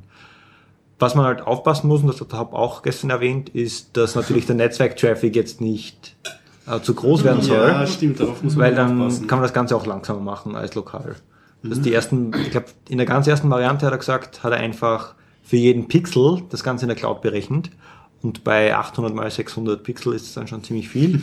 Viel Ja, Und das er ist auch ziemlich schnell auf die, Netzwerk. die Stunden gekommen, weil er innerhalb von ein paar Minuten gleich mal, weiß nicht, über eine Stunde CPU, also es war keine echte CPU-Zeit, sondern die berechnen das irgendwie die gesamte Berechnungsding, Empfang der Daten, Berechnung zurückschicken war. Wenn du da gleich jetzt mal ein Mitspieler mehr, genau. ein paar über 100.000 Sachen gleichzeitig hochschickst, dann dauert das.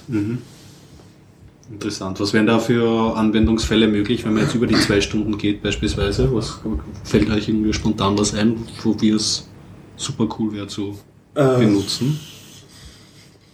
Ähm, Weiß nicht. wenn irgendwelche- Apfelmännchen zeichnen. Ich würde sagen mal, Gut, dass genau. du Mathematische wieder ein, Spiel machst mit einer Oder eine Simulation. Hinter. Genau, richtig. Und du, Die legst du in die Cloud aus.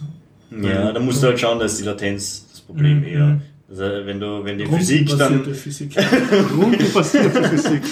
also wenn die, wenn die Berechnung nachher erst irgendwie ein paar Sekunden nachdem du irgendwas tust, dann die Physik einsetzen, Aber Offline-Berechnung für Physik vielleicht. Also wenn es nicht Realtime-Spiel Ja. ist, sondern Im vielleicht wissenschaftlichen Bereich. Also Renderfarben gibt's wieder extra, kann man auch woanders, also Renderfarben extra. Da will man das man dann vielleicht machen, eh ja. nicht in Python schreiben. Ja, Aber- naja, wobei, Bitcoin meinen lassen. ne? Rendersachen. Ja, dann. Es gibt ja dann auch nach, nachdem du die zwei Stunden erreicht hast, Ja. äh, kannst du dir Paid Services zukaufen, wo du dann mehr Stunden bekommst. Und mehr Parallelisierung. Ja, und du kannst dann auch priorisieren. Also du kriegst auch mehr RAM, wenn du magst und höhere Priorität für deine Jobs, wenn du das willst. Es gibt verschiedene Preise. Das kannst du ausrechnen. Bitcoin, einen neuen. Sonst muss man schauen, vielleicht mehr, mehr Accounts gleichzeitig machen. Automatisiert anlegen. Das ist der Konsens. Ja, ich glaube, das fällt auf, wenn du immer von IP. Und der, der, der Code für, die, für dieses ganze Apfelmännchen berechnen, Mandelbrot-Set berechnen in der Cloud gibt's dann auf Bitbucket Mhm. unter bitbucket.org slash pyugat, Python User Group Austria, slash Also hat die. PyUGAT jetzt ein, ein Bitbucket-Repository. Genau, da haben wir Mhm. von den Coding Dojos das Ganze drinnen und eben auch Misch- Misk-Sachen, zum Beispiel auch die Cloud-Sachen. Da werden wir dann auch den Link hoffentlich irgendwann in die Store Notes reingeben, damit man sich das nicht zusammenreihen muss. Apropos Coding Dojo, ich glaube im März ist ein Ja, Coding das Dojo. nächste. Das? Ist, auswendig weiß ich nicht, Moment, Ich glaube 18. oder am 13., das ist am Mittwoch, Ja. 13. März 2013, ist das Treffen wieder ab 18 Uhr im MetaLab in Wien in der Rathausstraße und da werden wir wieder ein Coding Dojo haben. Das heißt, da sitzen immer zwei Leute am Rechner.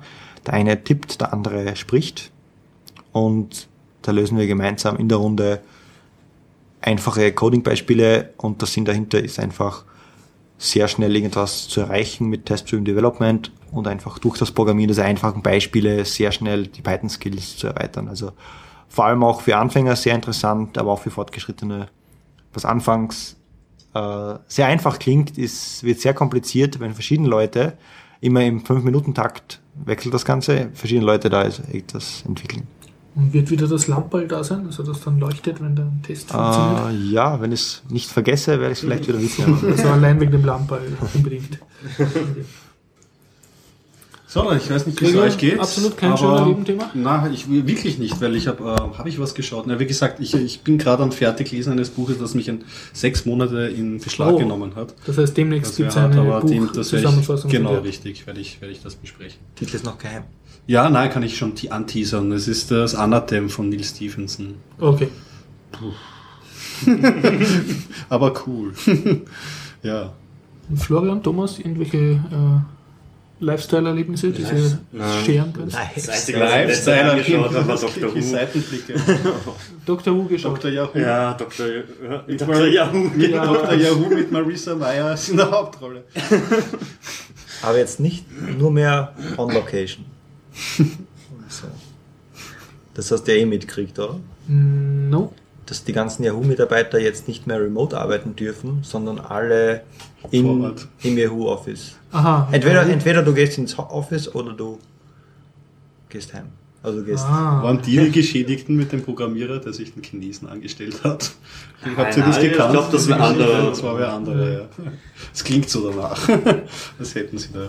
Ich glaube, das war aber auch ein, ein, nicht ein wirklich Angestellter, das war auch irgendwie nur so ein Auftragnehmer von der Firma oder so. Ja, die war das dann wieder so. Es hat so geklungen, haben, als wäre so ein Sicherheitsbeauftragter, Das der zu Hause komplette arbeitet. Geschichte. Ja, genau. Ja, Also ein Sicherheitsbeauftragter oder ein Unterunternehmer, angestellt bei einer Firma, ähm, hat sehr hohes Gehalt kassiert, äh, hat Heimarbeit gemacht und was die, äh, ähm, die arbeitgebende Firma nicht wusste, ist, dass der seine Arbeit weitergegeben hat an chinesische Programmierer. Vorsicht, ich glaube, er hat nicht Heimarbeit gemacht, er hat das von der Firma gemacht, das war der Gag dran. Nein, das war Heimarbeit. Sicher Heimarbeit? Und sie sind dann draufgekommen beim Sicherheitscheck, weil sich auf einmal ähm, über chinesische IPs Leute ins Firmennetzwerk eingeloggt haben. Was ja natürlich nicht so, äh, äh, ja, nicht so gern gesehen wird. Ja, und so sind sie ihm dann draufgekommen. Ende der Also Geschichte. Deswegen VPN zu Hause aufsetzen für die chinesischen Programmierer. Ja, ich wundere mich eh. Ich meine, der ist so schlau, das durchzuziehen und dann scheitert es an sowas. Aber das hat vielleicht so die Tragik solcher Geschichten liegt in, in solchen Details. Oder das sollte nicht der Punkt sein, dass man sowas nicht machen sollte? Ja, stimmt eigentlich. Und das. Das auch Und natürlich. apropos natürlich. Und nicht erwischen lassen. Ähm, nicht machen. Überhaupt nicht. So, Na gut, dann würde ich sagen, wir wünschen viel Spaß mit den Bitcoin-News. Genau, Im und- Interview der Gemeinwohlökonomie. mit schön war es wieder mal und bis nächste Woche. Bis Tschüss. nächste Woche. Oh. Was ich? Rot? Rotes Knöpfchen. Ja, hallo, liebe Hörer. Willkommen beim Biertaucher-Update. Äh, beim, äh, Entschuldigung, beim Bitcoin-Update. wir sind heute wieder zu dritt, aber mit einer Überraschung. Wir haben unseren Harald mit. Also herzlich willkommen, Andreas, und herzlich willkommen, Harald. Hallo? Ja, hallo auch von mir. Ähm, wir haben wieder ein paar neue Themen äh, in der Bitcoin-Welt. Ja, womit fangen wir an? Vielleicht fangen wir mit dem Kurs an diesmal wieder, weil da hat sich ja wieder einiges getan. Also wir haben ja vorige Woche noch geredet, oder wir haben uns eigentlich darauf geeinigt, dass wir den Kurs jetzt mal so bei 25 Dollar belassen. Ja, wir, Aber irgendwer, irgendwer uns hat sich da- nicht dran gehalten oder irgendwer hat dieses Memo nicht bekommen. Ja, genau. Ich weiß auch nicht. Also Ja, ähm, der Kurs ist weiter nach oben gegangen. Wir stehen im Moment bei äh, über 30. 30,3. Ja. Und es ist kein Ende abzusehen. Wir haben schon darüber georakelt, äh, wie sich das weiterentwickeln könnte, aber ähm, ja, äh, im Moment ist alles so zwischen 26 und äh, 32 durchaus drinnen in den nächsten Stunden und Tagen. Ja, also wir haben jetzt äh, eh vorhin schon gesprochen, wir sehen jetzt seit über einem Monat eigentlich einen Trend, der circa 20 Prozent äh, pro Woche zulegt. Und das ist doch deutlich über dem äh, vorigen langfristigen Trendkanal, wo eine Verdoppelung circa alle fünf Monate drinnen war, über den wir öfter berichtet haben. Ähm, ja, und das hat natürlich jetzt auch zur Folge gehabt, dass ein, äh, wieder die Medienaufmerksamkeit äh, ziemlich sprunghaft angestiegen ist und auch das, Volu das Handelsvolumen auf äh, Mt. Gox oder auf den ganzen Marktplätzen. Gerade bei Mt. Gox ist das wöchentliche Handelsvolumen wieder, äh, hat erneut das All-Time-High erreicht. Das heißt, das vor- vorwöchentliche haben wir wieder durchbrochen. Wenn auch nur knapp, aber doch. Und man sieht auch, dass äh, jetzt generell ähm, eine sehr große äh, ja, Aktivität im, im Orderbook da ist. Also wenn man sich Mt. Gox die, die Bit-Seite anschaut, dann sieht man jetzt erstmals äh, über 4 Millionen äh, US-Dollar, die darauf warten, Bitcoins zu kaufen. Ja. Also was man natürlich herausstreichen muss in dem Zusammenhang ist, dass wir ja im, äh, was das, im Mai 2011 äh, das alte All-Time-High von Juni. 31, äh, Juni, im Mhm. Juni von, von 31,90 oder 31,92 genauer gesagt hatten. Äh, und das ist natürlich ähm, allen, die sich irgendwie mit Bitcoin Trading beschäftigen, sehr bewusst.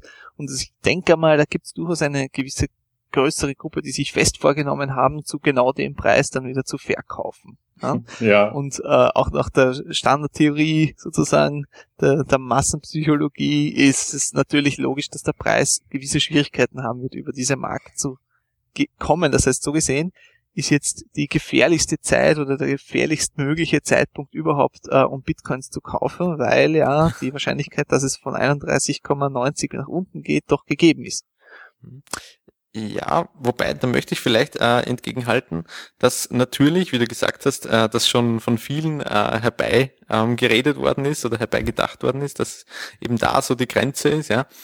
Und äh, dass natürlich, wenn sowas bekannt ist, dann viele versuchen, das zu frontrunnen, ja, und zu sagen, okay, na, aber ich bin der Erste, der dann, Genau. der dann noch viel verkauft, Genau. äh, bevor wir das erreichen. Und das heißt, es, äh, wir haben jetzt dieses Wochenende wieder so einen kleinen Weekend-Tipp drinnen gehabt, ja, äh, den oftmals ähm, Beschworenen, äh, der ist auf, bis auf 28 wieder runtergegangen von über 31. Ähm, und jetzt sind wir eben wieder, mh, haben uns wieder erholt und sind wieder über 30. Und ich glaube, dass das, äh, also da, das war schon relativ, relativ viel Volumen.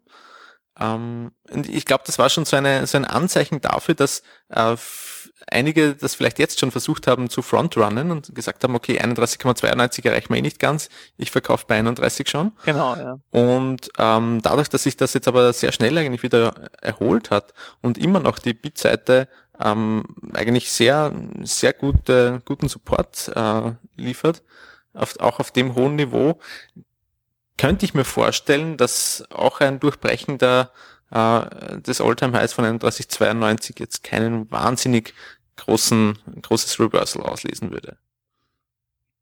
Ja, und was man auch noch bedenken muss, ist, dass bevor überhaupt das über 30 gekommen sind, gab es mehrere Ask Balls und die sind nicht bewegt worden, sondern gekauft worden. Also das heißt, es ist jetzt nicht nur automatisch rübergeschossen, sondern tatsächlich mit Volumen gekauft worden. Ja. Mhm. Na, es ist auf jeden Fall spannend und ähm, ich, ich, ich persönlich würde äh, sagen, es ist wahrscheinlich weniger risikoreich, äh, bei 32,5 dann Bitcoins zu kaufen, als bei 31,5, weil ähm, wenn der Preis es schafft, über die Marke zu ge gelangen, dann werden sich viele, die verkaufen wollten, ursprünglich vielleicht einfach doch anders überlegen und sagen, ah, wenn es jetzt noch höher geht, dann warten wir halt nochmal ab. genau, ja. Mhm. Ja, Gut. aber okay. auch jetzt in der nicht ähm, auf der auf der äh, auf der Dagobert Duck äh, Front der geizigen Trader, äh, sondern auf der Elfenbein äh, Wiese der Open Source Programmierer hat sich ja noch mehr getan in Wahrheit, oder? Genau, ja.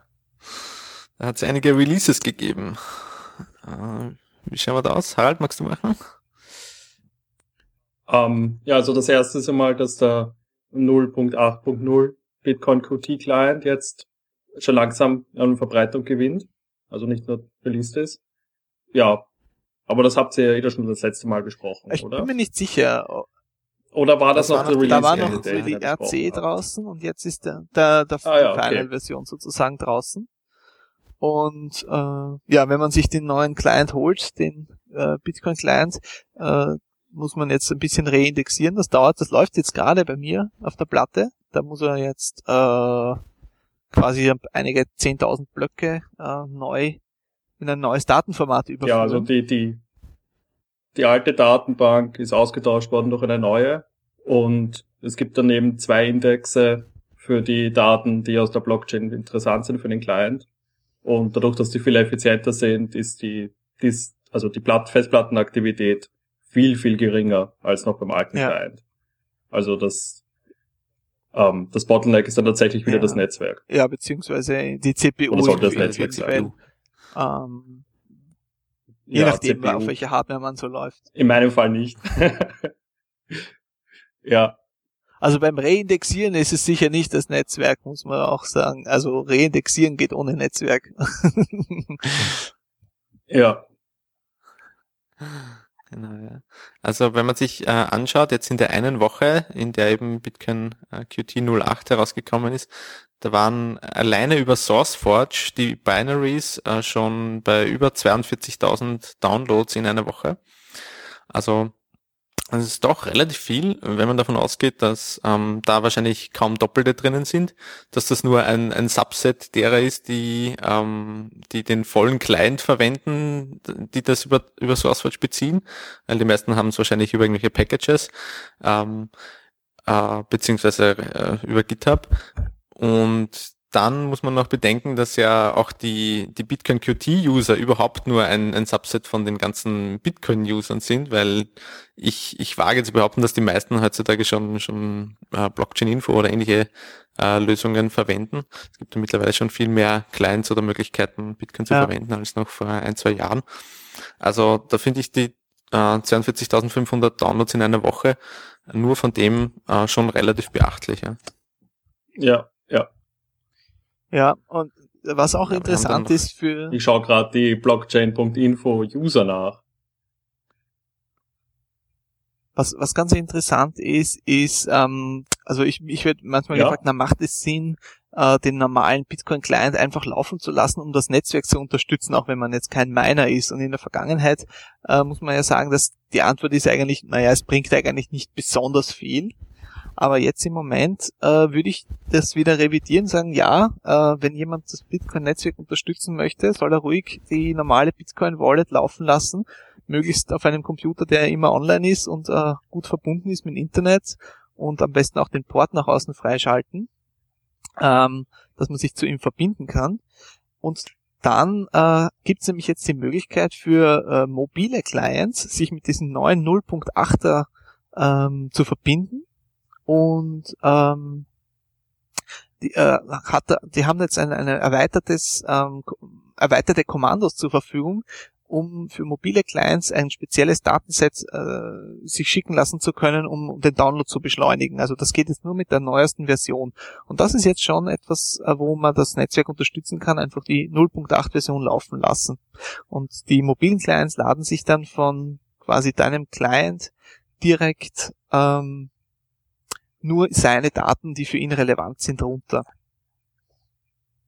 Also das Ganze heißt dann Bloom-Filtering, äh, ja. wo dann quasi ein Bloom-Filter-Datensatz übertragen wird.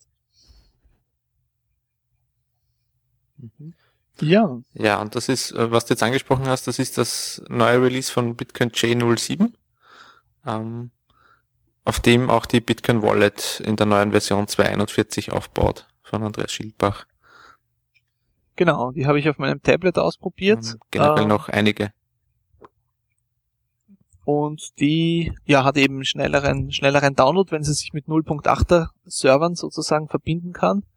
Äh, ja, ein bisschen ein aufgepeppteres noch, äh, minimal aufgepepptes User Interface und überhaupt allgemein awesome Empfehlung für jeden, der ähm, irgendwie sinnvoll Bitcoins verwenden will äh, mit einer guten Performance, ohne jetzt äh, wahnsinnig äh, seinen Computer zu belasten, ist das auf jeden Fall ganz interessant.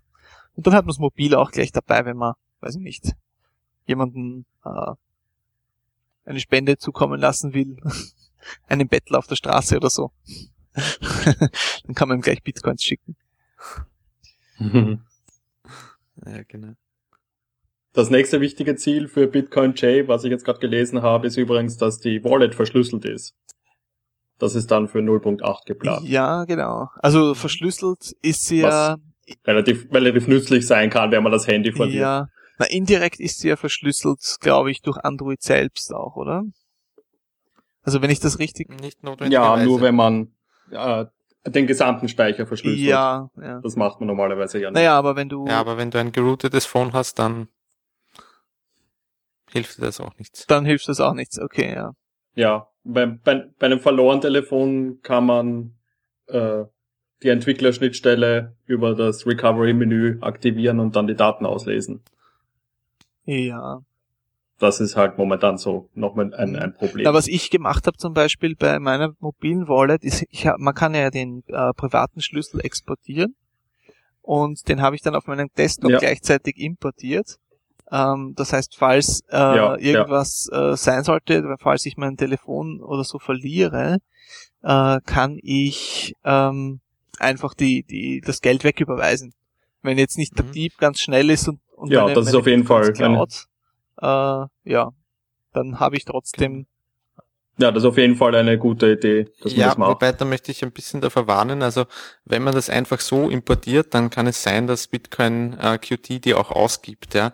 Wenn man nicht äh, separat mit irgendwelchen Coin Control äh, Mechanismen arbeitet, um zu verhindern, dass, dass der verwendet wird, beziehungsweise wenn man nicht ein separates Wallet-DAT dafür anlegt, ähm, je nachdem, wie gesagt, welchen Client man verwendet, aber ja. ich würde jetzt davon abraten, dass man das äh, so pro forma mal importiert bei sich daheim, weil dann kann es sein, Ja, ja, man muss auf jeden Fall wissen, was man tut damit, ja. Also was ich gemacht habe, ist, äh, nachdem ich das importiert habe, einfach mal so, wenn ich dann ähm, mit dem Desktop was ausgibt, checke ich nachher nach, ob die Coins jetzt auf der auf dem mobilen Device noch dort sind und wenn nicht, dann schicke ich mir halt neue. Ja?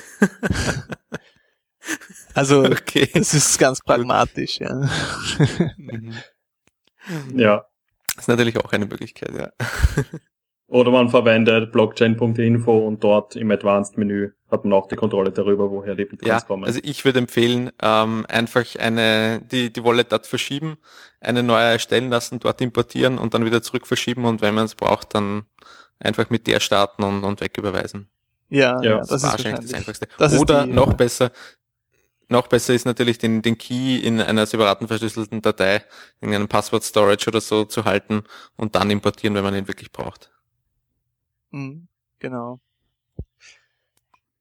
Ja, wir haben dann noch äh, interessante andere Sachen gesehen äh, in der Bitcoin-Welt. Äh, und zwar haben einige von uns diesen, dieses Video von einem Bitcoin-ATM gesehen.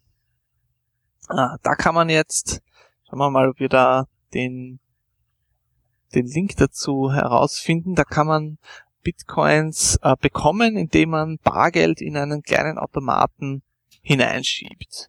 Und das hat eigentlich, ähm, das hat eigentlich ziemlich praktisch und, und, und User-Interface-mäßig sehr einfach ausgeschaut. Also man scannt sein, man scannt quasi einen QR-Code von einem Handy, das man vor den Automaten hält und äh, schiebt Geld hinein und dann kommt das Geld auf das Handy drauf. Und damit ist die ganze Sache erledigt. Und das wurde präsentiert bei einer, ich glaube, libertären Konferenz Dem- oder so. ihr Dem Etwas. Liberty Forum vom, das war ein, ist eine jährliche Konferenz vom Free State Project. Und ja, das Ganze ist in New Hampshire äh, entstanden, in den USA. Und ja, die planen, äh, die Maschinen zu, äh, ja, in größeren Mengen zu produzieren. Also sie äh, peilen so 1000 bis 1500 Dollar Kosten pro äh, Maschine an und möchten das äh, dann ja im Prinzip äh, USA-weit vertreiben und ja bei diversen Geschäften oder äh, Ja. Casinos oder was auch immer das aufstellen. Ja. Na, das halte ich eigentlich für ein super, super Konzept in der Form. Natürlich wäre es auch noch interessant, das Ganze umgekehrt zu machen, aber ich glaube, die Richtung ist ähm, allgemein eh schwierigere, sozusagen Bitcoins einfach für Cash zu bekommen und wenn es solche Maschinen gibt, ähm, finde ich das schon mal super. Ja, wobei ich, ich würde es wirklich, also weil das, der Schritt ist dann nicht mehr so groß, dass man das in, in zwei Richtungen macht. Ich meine, klar, die äh, Mechanik muss ein bisschen aufwendiger sein, das stimmt, aber wenn ich schon so ein, äh, so ein Bitcoin ATM mache, dann wäre der Two-Way natürlich äh, wirklich sehr nett, ja. Also, Ja. Ja, weil dann ist es ein richtiger ATM. Richtig, ja, normal, ja, richtig, weil normalerweise versteht man ja unter weil normalerweise kommt immer Geld raus und nicht Geld rein. exakt. Ja. ja, da kommt ja auch Geld raus, ne? Du schiebst, du schiebst Ja, irgendwelche hm. lustige bedruckte Papierscheine rein und du kriegst Geld raus, ne? Ja, na, jedenfalls eine sehr nette Idee, ja. Ja, was, Gut, ja, was ich glaube, die sonst noch? wichtigsten Themen haben wir schon mal durch, oder? Wie schaut's, wie schaut's aus? Ja. Mhm.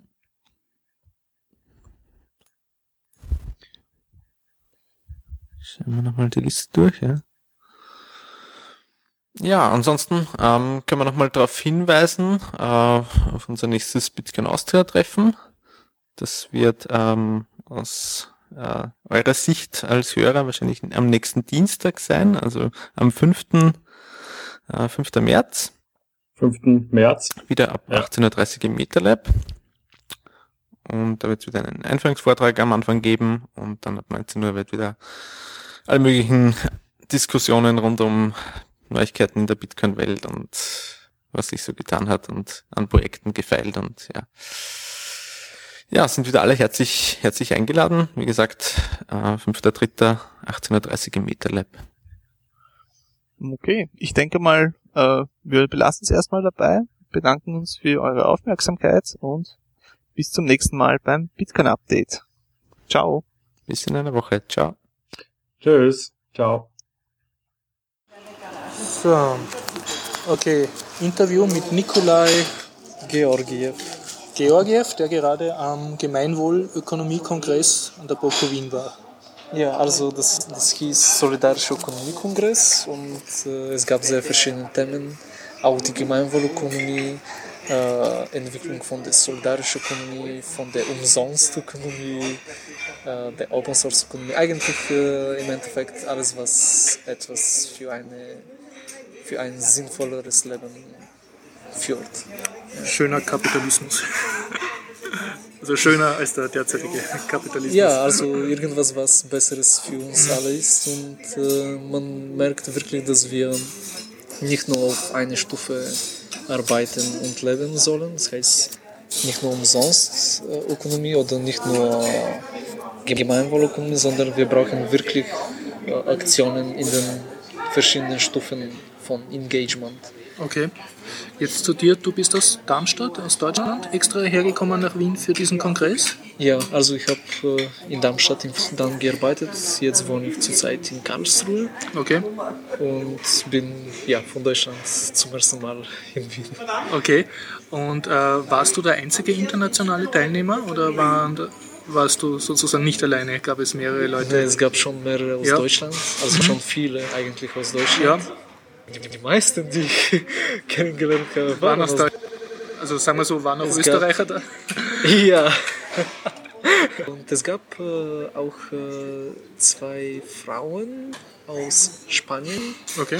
Da bei der solidarischen Ökonomie geht es auch äh, um Genossenschaften, Kooperativen. Und diese, diese, die waren von dem Kooperativ Man Mandragon. Es ist sehr, sehr groß und sehr berühmt in Spanien. Okay. Ja, also es ist fast wie eine Genossenschaft.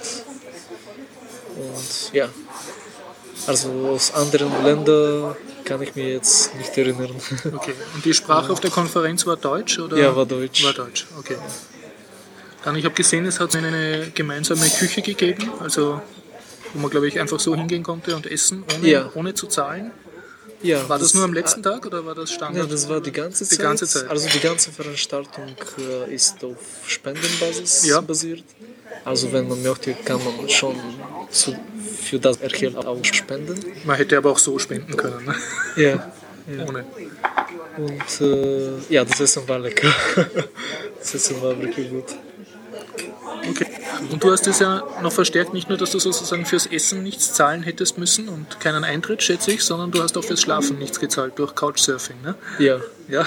also für die Leute, die Couchsurfing nicht kennen, äh, das ist eine tolle Website, wo verschiedene Leute sagen, hey, ich könnte einen oder zwei Schlafplätze anbieten und sozusagen jeder ist willkommen. Und das ist viel besser, als in ein Hotel zu gehen, weil du, du kennst sofort die lokalen Leute, die in die, dieser Stadt wohnen. Man muss aber dazu sagen, es ist üblich, dass du bei Couchsurfing nichts verlangst, also wenn du jetzt Nein, Gäste hast. nein, oder? alles ist so freiwillige Basis. Du kannst auch äh, Leute sagen, hey, äh, also wenn du schon eine Anfrage für Ja. Couchsurfing erhältst, du kannst sagen, sorry, aber das passt mir nicht. Äh, ja, du kannst auch einfach absagen. Es Okay. gibt keine Bindung.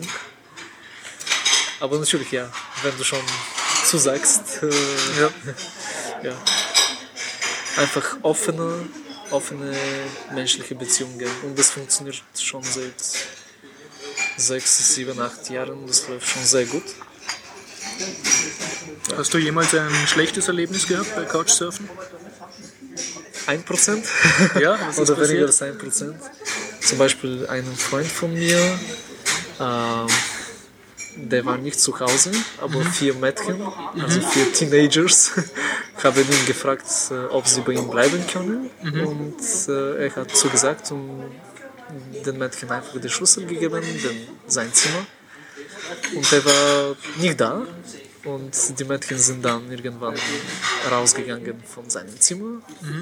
Und äh, dann in der Nacht mit noch vier Jungen zurückgekommen. und haben angefangen, einfach Party in seinem Zimmer zu machen. Und dann seine Mitbewohner haben ihn angerufen, hey, weißt du, was passiert in deinem Zimmer?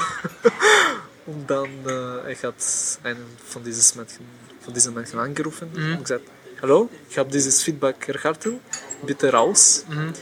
Und dann die sind rausgekommen, aber sein Fernglas äh, wurde, äh, ist einfach verschwunden danach. Äh, Und das ist ein so schlechte, schlechtere Situation, das von einem Freund passiert ist. Und das könnte man vermeiden, wenn man schon aufpasst, vier jüngere Teenagers mit nicht so gut ausgefüllten Profilen und dass man die allein nicht im Zimmer reinlässt. Ja. okay. Aber dir persönlich ist nie etwas Schlechtes passiert? Nee, alles schon. Das, das, das ist erstaunlich. Ja. Und Okay. eigentlich vielleicht hast du auch Erfahrung. Und ja, also wirklich, das zeigt, dass wenn man schon äh, sagt, hey, ich bin offen und wenn man schon sein Vertrauen an den anderen Menschen gibt, äh, dann können, die zwischenmenschlichen Beziehungen wirklich gut sich entwickeln. Okay. Zum Kongress jetzt. Ich nehme an, da ging es nicht für, äh, in erster Linie um Couchsurfing, sondern um andere Projekte. Ja. Und äh, gab es da Projekte, dass sozusagen Leute ein Arbeitsmodell äh, gefunden haben, also ein Modell, wo sie eine Grundversorgung haben und eine Art Arbeitsplatz, aber auf solidarischer Basis? Ja. Also im Prinzip eine Kolchose. Ja, ja. Oder war das was, was eher so Das kleine noch, das, Projekte? ist noch, das ist noch in Entwicklung. Also es gibt mehrere Projekte, die äh, in diese Richtung gehen. Das, was man merkt, äh, also man kann schon Teil von den Grundbedürfnissen decken, aber Ja. nicht, nicht alles. Nicht alles, ja.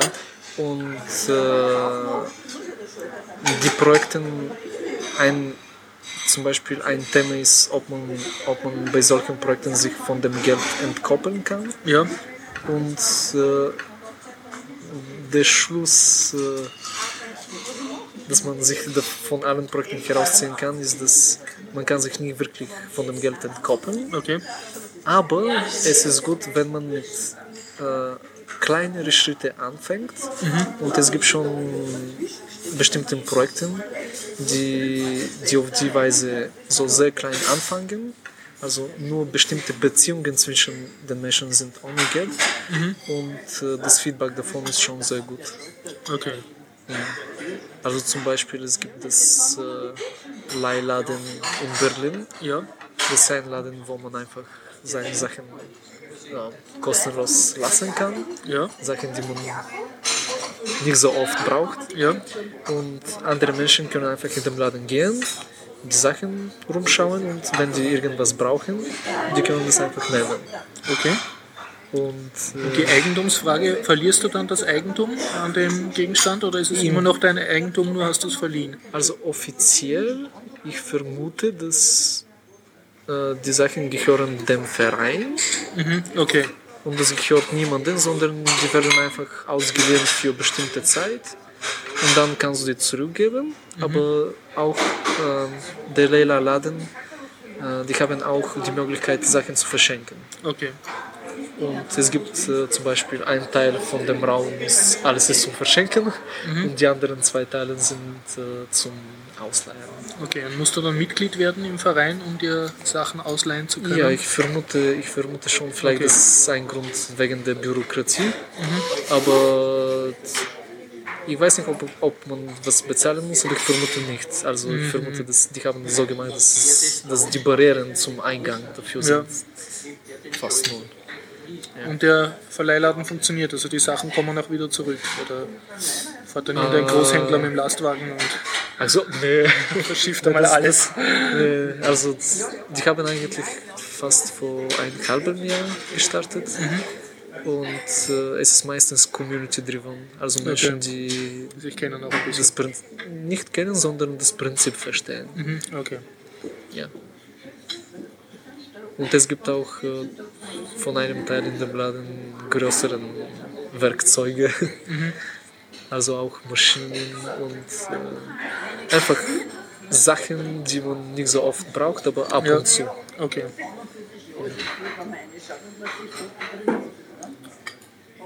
Ähm, ist, die, ist über irgendeinen Trend geredet worden auf dem Kongress, wenn man jetzt nach Spanien denkt, Wirtschaftskrise und so und die Logierungen und Arbeitslosigkeit, so kann man da sagen, dass die, soll ich sagen, dass solidarische Konzepte vom Wohnen und Arbeiten dort jetzt äh, populär werden bei Leuten, die vorher nichts davon wissen wollten, weil sie zu reich waren dafür sozusagen. Ja, also das war kein Hauptthema, Ja, aber soweit ich persönlich weiß, das passiert schon. Also in Griechenland, äh, ich habe auch Videos gesehen und bestimmte Personen haben mir gesagt, dass die haben die Zeitbank eingeführt. Zeitbank. Zeitbank. Okay. Äh, das ist, wo man Du tust deine Arbeitszeit sozusagen Ja. tauschen. Ja, also man könnte eine Stunde zum Beispiel jemanden beim äh, Renovierung helfen und dann diese Stunden könnte man dann benutzen, dass jemand mir selbst zum Beispiel Mathematik beibringt. Okay. Und das ist auch eine Entkopplung von dem Geld, das zum Beispiel in Griechenland, ja, die Situation ist nicht so gut. Und ja, also solche problematische Regionen, die, ja, die haben auch keine Wahl und die, die gehen auch in Richtung solidarisches Leben. Jetzt gibt es dann dieses, äh, dieses Stichwort Gemeinwohlökonomie. Ist das eine, hat das eine eigene Bedeutung oder umfasst das nur alle diese solidarischen äh, Modelle? Ja, Ich nehme jetzt einmal an, Hausbesetzen gehört nicht zur Gemeinwohlökonomie. Oder also, äh, ein Haus zu besitzen. besetzen. Ah, zu Occupy. besitzen. Oh, das ist nicht so gedacht. Ähm, Aber du fragst jetzt, was die Gemeinwohlökonomie ist im Endeffekt. Ja, die Gemeinwohlökonomie äh, sagt einfach, dass das Streben von einem Unternehmen sollte nicht nach Profit sein, sondern nach Gemeinwohl. Also ein Unternehmen sollte sich nach Sollte sich Gemeinwohl machen für die streben. Gesellschaft sozusagen. Ja, und dieses Streben, so wie zurzeit Profit, das Streben von Profit wird durch wie viel Geld ich gemacht habe, wird bei der Gemeinwohlökonomie äh, damit gemessen. Also wie viel Gemeinwohlwerte habe ich geschafft. Okay. Und äh, diese Messung basiert auf Grundwerte, die zwischenmenschliche Beziehungen stärken. Also Menschenwürde, Solidarität, ähm, demokratische Mitbestimmung und Transparenz und noch weitere zwei Grundwerten. Und für jeden von diesen Grundwerten äh, werden geschaut, die Leute, die in Berührung sind. Das heißt, in einem Unternehmen, das wären die Lieferanten, also von den Menschen, von denen ich Ressourcen für das Unternehmen erhalte. Äh, Das ist eine Berührungsgruppe. Andere Berührungsgruppe ist, sind überhaupt die Menschen, die im Unternehmen sind. Und dann äh, die, die Kunden, die, die anderen Unternehmen, mit denen ich in Beziehung stehe. Und äh, die Gesellschaft und die Natur. Und äh, es gibt eine Matrix, die genau diese Grundwerte mit den Berührungsgruppen ähm, so, heißt es? Und Spalten hat. Ja, Ja. Spalten hat und so kann man äh, die verschiedenen Spalten messen. Zum Beispiel gibt es äh, äh, demokratische Mitbestimmung äh, in dem Unternehmen. Äh, handle ich solidarisch mit anderen Unternehmen. Und dafür kann man schon Punkte vergeben. Und ähm, man könnte Maximum, in dem Fall Maximum 1000 Punkte erreichen. Und äh, das, wenn, wenn das schon gewertet ist, das schafft einfach die Transparenz. Okay. Also der Kunde oder eigentlich jeder äh, weiß, wie viel, wie viel ein Unternehmen zu Gemeinwohl beiträgt. Okay. Durch diese Punkte, durch die Punkte. Und das Verfahren, wie ich das berechne, ist also genormt und vergleichbar. Ja. Ja. Und ähm, die Bewegung äh, ist schon seit ist ja schon seit zwei, drei Jahren, aber das Okay. wächst enorm. Äh, ich nicht nehme an, es gibt jetzt das Berufsbild des Gemeinwohl-Consultants, der dann zu einem Unternehmen geht und denen Ja. erklärt, wie sie das berechnen sollen und dafür echtes Geld verlangt. Ein paar Punkte. Ja, es gibt auch diese Rolle und äh, ich vermute, das wurde eingeführt, damit es die ganze Bewegung sich ein bisschen nachhaltiger und professioneller entwickeln kann. Und ja, die Bewegung äh, wurde hier in Österreich äh, gestartet und entwickelt sich sehr gut in Deutschland, äh, in Spanien auch und äh, in den letzten Monaten auch in den USA. Und hat die Bewegung einen internationalen Namen, weil Gemeinwohl funktioniert ja nur Auf in Österreich. Englisch ist Public Welfare Economy. Ja, Public Welfare Economy. Okay. Mhm. Und gibt es eine zentrale Webseite, über, bei der man sich darüber Ja, es informieren kann? ist äh, Gemeinwohl Ja. Ökonomie mit Ja. oe.at. Okay, also eine österreichische Webseite. Ja, ja. Okay, ja. Ja. Gut. Gut, danke Nikolai für das Interview. Ja, danke schön. Und wir reden off the record weiter. So. Oder wolltest du noch was sagen? Ja, das ist okay. Ist okay, passt.